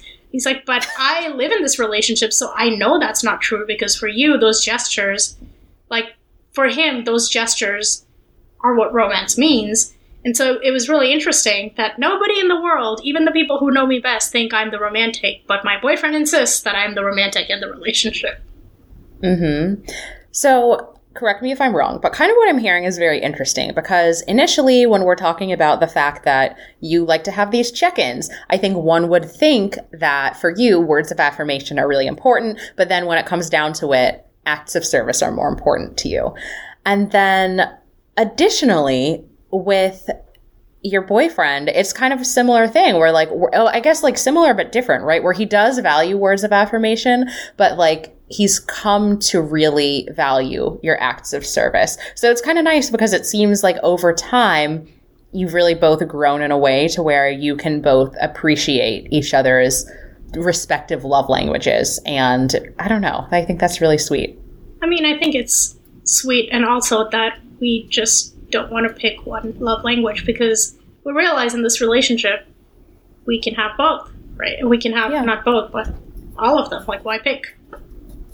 Yeah, it's so true. It's like I think oftentimes they're posed as, oh, well, what is your one love language? But ideally you shouldn't have to pick just one. And if one really doesn't matter to you, then that's great. But yeah, I think that the most healthy relationships will be a balance of multiple. Yeah, that's I feel like this is probably the only healthy relationship I've had in my life, and that's what I found to be true. So, healthy romantic Yeah. relationship. Sorry. Yes, I was like, hey. Not to throw shade on all the people I love platonically. All our relationships Yes. are mostly healthy. Mostly. Mostly. Okay, well, I feel like that's a perfect transition because, like you said, our relationship is mostly healthy. And so I think to bring it full circle, we've had this lovely discussion about our personal growth and our relationships, but we did start talking about, you know, our less wise days in college. and so I want to wrap it up with a game. And I've never played this game on the podcast before, so I'm really excited. But it is Never Have I Ever. So we're basically going to play like 10 fingers, but over the podcast. And I don't think either of us are going to get out because it's not like either of us could really think of that many things that we haven't done to ask the other person. But might as well give it a shot. All right, let's do it. All right. Do you want to start or should I? Please, you go ahead. Okay. So never have I ever, and honestly, I wish that I had, but I was um, a science major, and so there weren't any attractive options anyway. Never have I ever hooked up with a TA. Oh, this is cheating. You know I haven't either because it's not like I had all of these great options. I mean, I don't. Uh, yeah. I mean, sorry UCLA, but I don't think attractiveness was one of the TA hiring criteria. I don't think so. I feel like that's some fun, sexy myth. I've only ever had one friend who said that she had a TA that she thought was hot, and she had a boyfriend, so she didn't even hook up with him. So I don't think I know anyone who's done that. I actually think you're totally right. I don't think I know anyone that has also hooked up with their TA and been like, oh, it's because he was super attractive. No. But do you have friends who've hooked up with a TA and they're like, it was for some other reason? Oh, I'm not gonna throw my friends under the bus. That's not cool. Well, don't say who they are. No one knows them. I've definitely had friends who have hooked up. Not friends. I have had a friend who's hooked up with a TA because she just couldn't resist their intellectual prowess. I don't know. Is that a word? Yeah, that's a word. yeah. Wait, I don't think there's anything bad about that. I think that's actually really cool that your friend was like, I'm attracted to his brain. I mean, yeah, but maybe she was also just drunk. Who knows? Who am I to say? And who am I to pass judgment, right? There's no shame Oh in gosh. that decision either. No, I mean, I have a lot of follow up questions, but to not throw your friend under the bus, we can move on. I mean, we can talk about them after the podcast is no longer recording. exactly. All right, so hit me with your question. All right. Um, I feel like this game is really cheating, but I'll do it anyway. Never have I ever had somebody have to sneak somebody have to sneak me in Who could it the, be? the alley door of BrewCo because I was still underage. I wish that my face was visible right now on this podcast because I am so annoyed. And yes, it's fair. Everything is fair game, but that is such a targeted question. Thought of it specially for you. oh my god. Legitimately, I know this isn't true because I know everyone did it, but I partially feel responsible for them eventually like closing off that back door and also having people stand up on the balcony to look over because to give context, I didn't turn 21 until my senior year of college. Not a big deal. Okay, yes, I could have just waited like everybody else, but I was like younger than all my friends. And going to UCLA and being a minority and not having any older siblings, you have very limited options for like whose ID you can have. So for a long time, I didn't have an ID. And of course, you know, like Nandini was a year older than me and we were such good friends. I was like, I just want to go to the bar with you. So we had this amazing bar, rest in peace, BrewCo. It is now a boiling crab, which I'm very sad about. And it had an alleyway door, which if you could, if you couldn't get in through the front, you would go to the alley and you'd wait by the door. Your friend who was 21 or had an idea would go in and they would just like open the door for you and you'd just go in. And eventually it got to a point where I think enough people were doing it that I tried to do it once and there was someone literally looking over the balcony and like shooed me away like a stray cat. They're like, get out of here. I was, I mean, I at least have to take partial responsibility for this because my year of BrewCo was also like the year that I was best friends with the bartender. So it's also not just like yes. obviously we wanted to go to the bar together, but also we drank for free at that bar for way longer than we should have. And it didn't seem fair that you were going to miss out on that. Like that was our thing. So I feel like I at least have to take some responsibility for painting BrewCo as this like amazing desirable option and also opening the back door, but that's separate. I mean, honestly, I'm not ashamed to say some of the best nights of my college career at BrewCo. I almost said best nights of my life, and I was like, whoa, calm down. I mean, some of the best nights of my life were at that bar. That's true. It was really fun. And I'm sure everyone feels this way about their respective college bars. But like, there's just something about BrewCo. And it's not even like, oh, the fact that it was a college bar. It was like, I never felt that way about Maloney's. I mean, I definitely know that I felt that way about BrewCo for sure because of the bartender, Kua, who I adore to this day. And also, like, when BrewCo announced that they were shutting down, aka I heard that they were going to be turned into a boiling Mhm. crab, I had graduated. I didn't even live near Mhm. Westwood, and it was like a Tuesday in a work week that me and my group of roommates from college made it a point to go back to BrewCo and celebrate with Kua. Like Kua is one of the highlights. What was it like? Oh my god, it was sad. It was sad because we could finally afford to pay for the drinks at BrewCo, but there wasn't gonna be any more BrewCo. But I Oh. mean, Kua was one of the highlights of my time at UCLA, and anybody that has known me at UCLA will attest to that. He was truly wonderful. And as I was writing these out, I was like, I wonder what he's doing right now. I think about Kua pretty frequently. he was pretty He cute, was cute. right? Or was I just like always drunk? He was okay, cute. yeah, that's what I thought. He was definitely cute. Yeah. Yeah, I remember the first time I met him, I was like trying to flirt with him, and then I was like, oh, I don't have to flirt with him for free drinks. Like, I just have to know Antony. Ah, those were the days. I used to try to flirt with bartenders in New York. Then I realized New York bartenders are a whole other breed. That doesn't really get you that Mm. far. Now I just want to be friends with all of them because yeah, they're all so cool. Way cooler than I will ever be. I imagine to be a bartender in New York, you have to be exceedingly cool. Okay. My next question. Never have I ever rushed a sorority. Ah, this is such cheating. I don't like this. I guess it's like, okay, when you're playing with one other person. Who also knows everything fair- about your life. I feel like this is cheating. To be fair, no, because we both had one year of college where the other person like was not directly there, and the rest of the ones that I have, I'm not actually sure if you've done some of these. Maybe freshman year. Maybe. I mean, most of freshman year was just me getting over my heartbreak, so it was like not that fun. You didn't miss much. Uh, Okay, well, I that helps my have FOMO. rushed a sorority. I, I mean, now I think about it, and like this is one of those things that we were talking about, like what I can never imagine my current self doing. But I rushed spring of my freshman year, sophomore year. I can't remember. We we knew each other, so it must have been my sophomore year, right? Yeah. But it wasn't Yeah. fall rush. And again, keep in mind that like for me, this whole concept of like a sorority and Greek life was also super alien. Like you just don't have that in colleges in India. Like there's no Greek life. So Mhm. I did it, and I did it with one of my really good friends. Actually, two of my really good friends. Both of them ended up pledging a sorority, and I, the painful, shy introvert that I came into UCLA as, found the experience so alienating and overwhelming. And I think it's one of those. It's one of those places where I really internalized like if I wanted to grow into living in the US, I had to think about Mhm. how to get better at being around random strangers. So I think it was like a Mhm. defining personal growth experience for me, but I found the process like very alien and weird and I guess the cult like aspect of the sororities didn't appeal to me, but the cult like aspect of Unicamp appealed to me. Not sure why that is.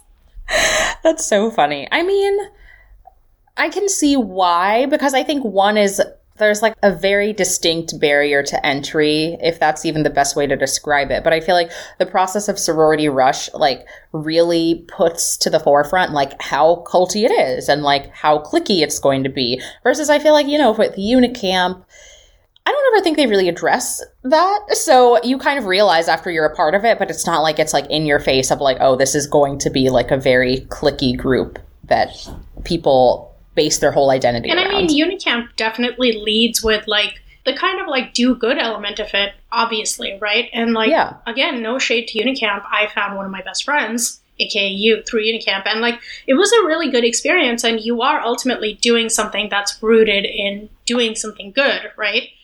But Mm-hmm. I just think that sororities, while most of them do have like a do good element to them, that's not what they're really structured around. But yeah, I found it very strange True. to talk to all these groups of girls in like less than one minute and try to explain my life. And most of them found it very strange that I had moved all the way across the world to go to school at UCLA because UCLA, a lot of people go there from California. So I just Yeah. think that they had such a hard time to a large extent understanding why somebody would make that decision. So I would have thought that would have made you like really cool and like a hot commodity. I don't think like large groups of girls who have been raised in a very similar fashion in their early 20s really think of people that are that different from them as a cool thing. I think they just think of people like Mm. that as outsiders. I think hopefully people learn better as they get older. But there's definitely Yeah. like a group Yeah. think mentality at that stage in your life Yeah. That's true. Um, and just one more thing about the sorority element. I think about this sometimes because I definitely would have rushed had I had different roommates my freshman year. Because I remember I thought about it when I was going into college and I was like, should I? Like, it's something that people do. It seems like pivotal to the college experience. And I remember thinking, like, okay, I'll just wait a year. And if I don't make friends and I feel like I have no social life, then yeah, I'll rush because it's like a guaranteed social life. And I will say I lucked out so much with the two roommates I got freshman year. We bonded so much. And I mean, one of them I've gone on multiple international trips with and like we're still close. I'm like doing a Zoom call with her tomorrow. And one of them in particular knew so many people before we even started college that it was like, oh, I suddenly have all these parties to go to. And I was like, I don't need a sorority to party. In hindsight, maybe I would have died because I feel like I already drank enough and I didn't need Greek life to accelerate that anymore. I mean, for sure, I wouldn't have rushed if my two other friends weren't rushing. And I found this whole system and the whole process so intriguing and so far out of my comfort zone, both. Like, it was like a almost like a curiosity, right? But if two of my really good friends weren't doing the process, there's no way I would have got through that. So, like, I guess for me, it was like the flip side of it. Mhm. It's so funny, right? The people that you get paired with your freshman year, which is totally random, for me too, defines so much almost all of my college experience. I think you're one of my few Mhm. friends from UCLA who aren't kind of in some way, shape, or form affiliated with like who my roommates were freshman year, which is kind of crazy if you think about it. Mm. Yeah, I kind of feel the same. It's like maybe I'm forgetting some people, but I do feel like most of the people I've remained friends with, they stemmed from being friends with those two girls freshman year. And it did expand into like a broader network. So it's not like they individually introduced me to everyone, but it's like either a function of being paired with them as roommates or you or people who I happened to know before I went to college, which is literally like two people who I'm still friends with. Yeah, it's so it's so true that like such a random thing can define so much of your entire college experience. Yeah. So thanks UCLA for giving me two great roommates because it could have been And me, hello. And you, and you, yes. Wow. 100%. We've already established that. No, I've already showered you with enough compliments fine. today. Maybe words of affirmation is my Okay, it's your turn. Who knew? I'm learning so many Yeah, things about myself seriously. on this podcast. Uh, okay, I have to confess I don't have any other questions. What? That's it? Okay, do I have to ask the rest of them? um, okay, so now that I have this revelation, I guess I will be asking the remainder of the questions, but it's fine because I feel like each question has led to like a 10 minute discussion, so it's probably for the best that we're like cutting them in half.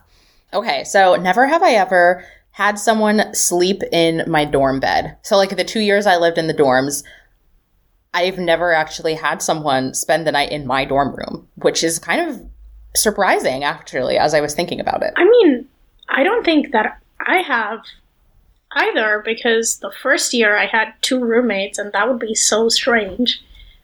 Again, like the person I am now still thinks it's weird, but like having just moved my whole life, like I would have thought it's so rude to have somebody sleep in my dorm bed when I had two roommates because, like, it's just not a thing Yeah. I feel like I would ever consider doing at that point No. in my life. So, No. never ever. But like, you know, like I had roommates who the first quarter they left like Mm. every weekend. So technically, I really could have just like gone nuts, but I didn't. Yeah, and I guess I was still working through my issues of like, I don't really want to share this tiny bed with somebody else because then they're just going to be stuck here. I mean, yeah, it's not Definitely ideal. not. Also, I had the top bunk, which is much less than ideal Mm, because, like, where's this person gonna hide? same. Like, Hi.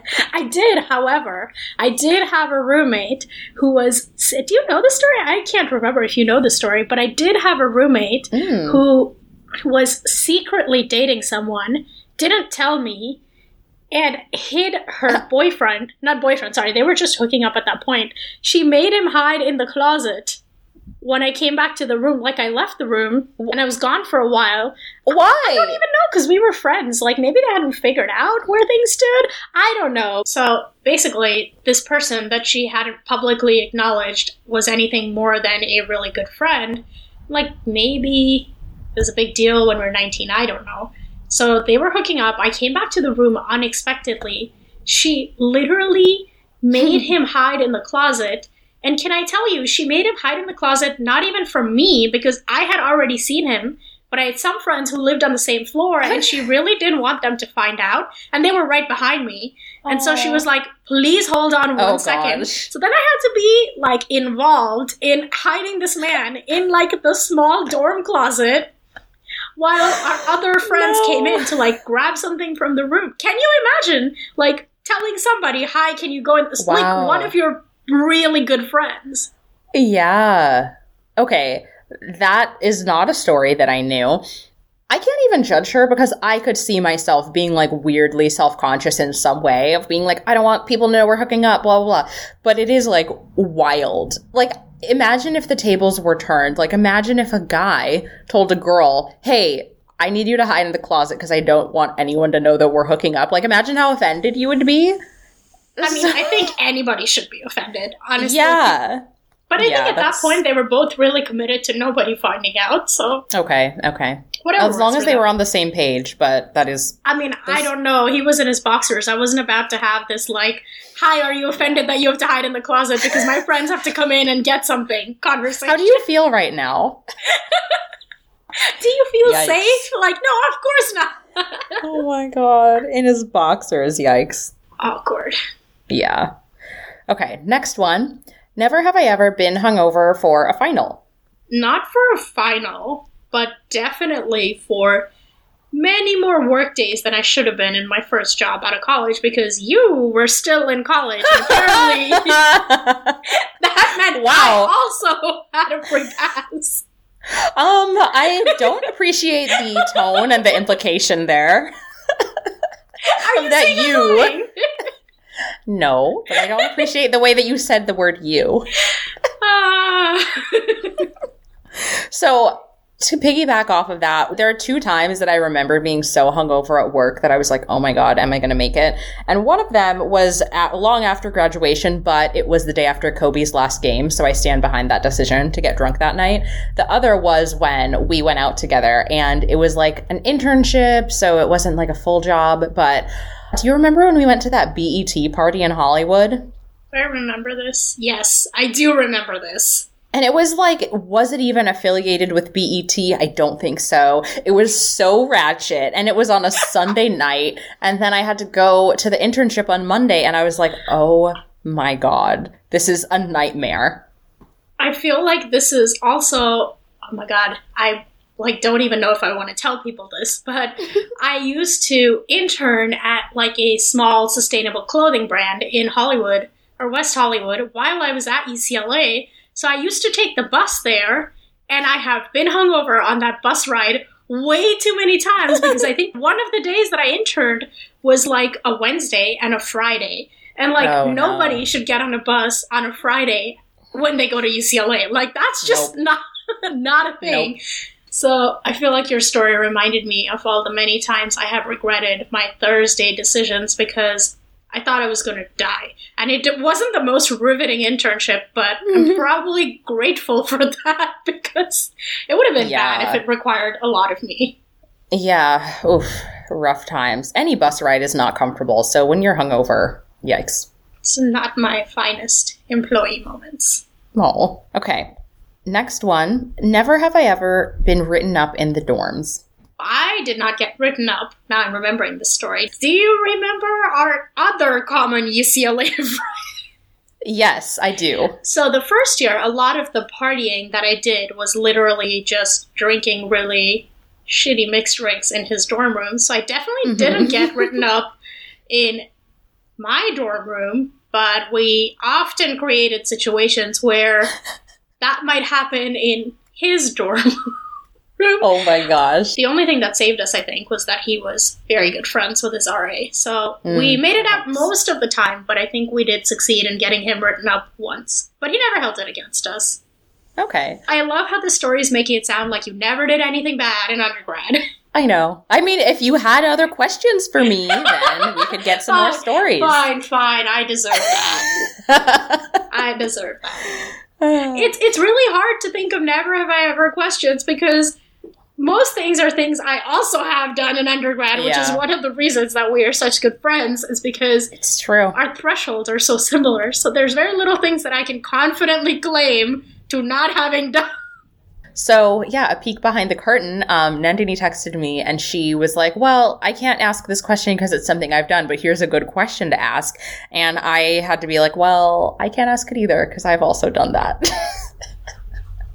Which is literally 90% of all of the things that I could come up with, minus the one question I succeeded in asking. yeah, I mean, it's tough. It's tough. I feel like even when I play Never Have I Ever in real life, for some reason, it's always like, Oh, I have so many questions that I can think about on the fly. But when it comes time to actually play the game, I'm like, I've done everything, which isn't true. I, my brain just like goes blank. I mean, isn't that the case with everything? Yeah. It's like when it counts, my brain is like, no, thank you. Yeah, it's like, oh, I'm actually out of office. okay, so like I'd only Monday 9 a.m. Yeah. office. Yeah. So final question, and I actually don't know if you've ever done this before. Never have I ever hooked up in a classroom. Oh, now this makes me seem boring because I have not. I mean, I haven't either. I figured it would be a stretch. Also, UCLA is a very large school, so I feel like even if it's like 9 p.m. at night, there's always some class going on. So I feel like it would be really 9 p.m. Yeah, there's always some like late film class, and you never know who you're gonna run into. So I guess that's part of the fun of it, but you know, Yeah. I wasn't oh my that gosh. cool in undergrad. So I think that we've redeemed ourselves a little bit because it sounded maybe like we were a little crazy in the beginning, but now it's clear we didn't do everything. We had some boundaries. I just have to say thank you so much. And like I mentioned, this was long overdue, but so worth the wait. And I had such a great time recording with you. This was so fun. I'm glad we did this. Is there anything that you would like to plug so people can follow you or maybe your influencer Instagram account? My influencer Instagram account, which is literally just me and my best friend with our 14 followers. I am not going to plug anything, shockingly, other than the fact that I will make sure to let my boyfriend know to leave a glowing review. Yes, and us. give him a free pass on his next quarterly. Of course, this was so fun. I'm glad we did this. Me too. I love you. I Love you too. Let's be exclusive. Subscribe to Interstates and Heartbreak wherever you listen to podcasts for more firsthand stories about the unglamorous side of dating in Los Angeles. And while you're at it, you can write me a love letter with a rating and review on Apple. See you next Sunday.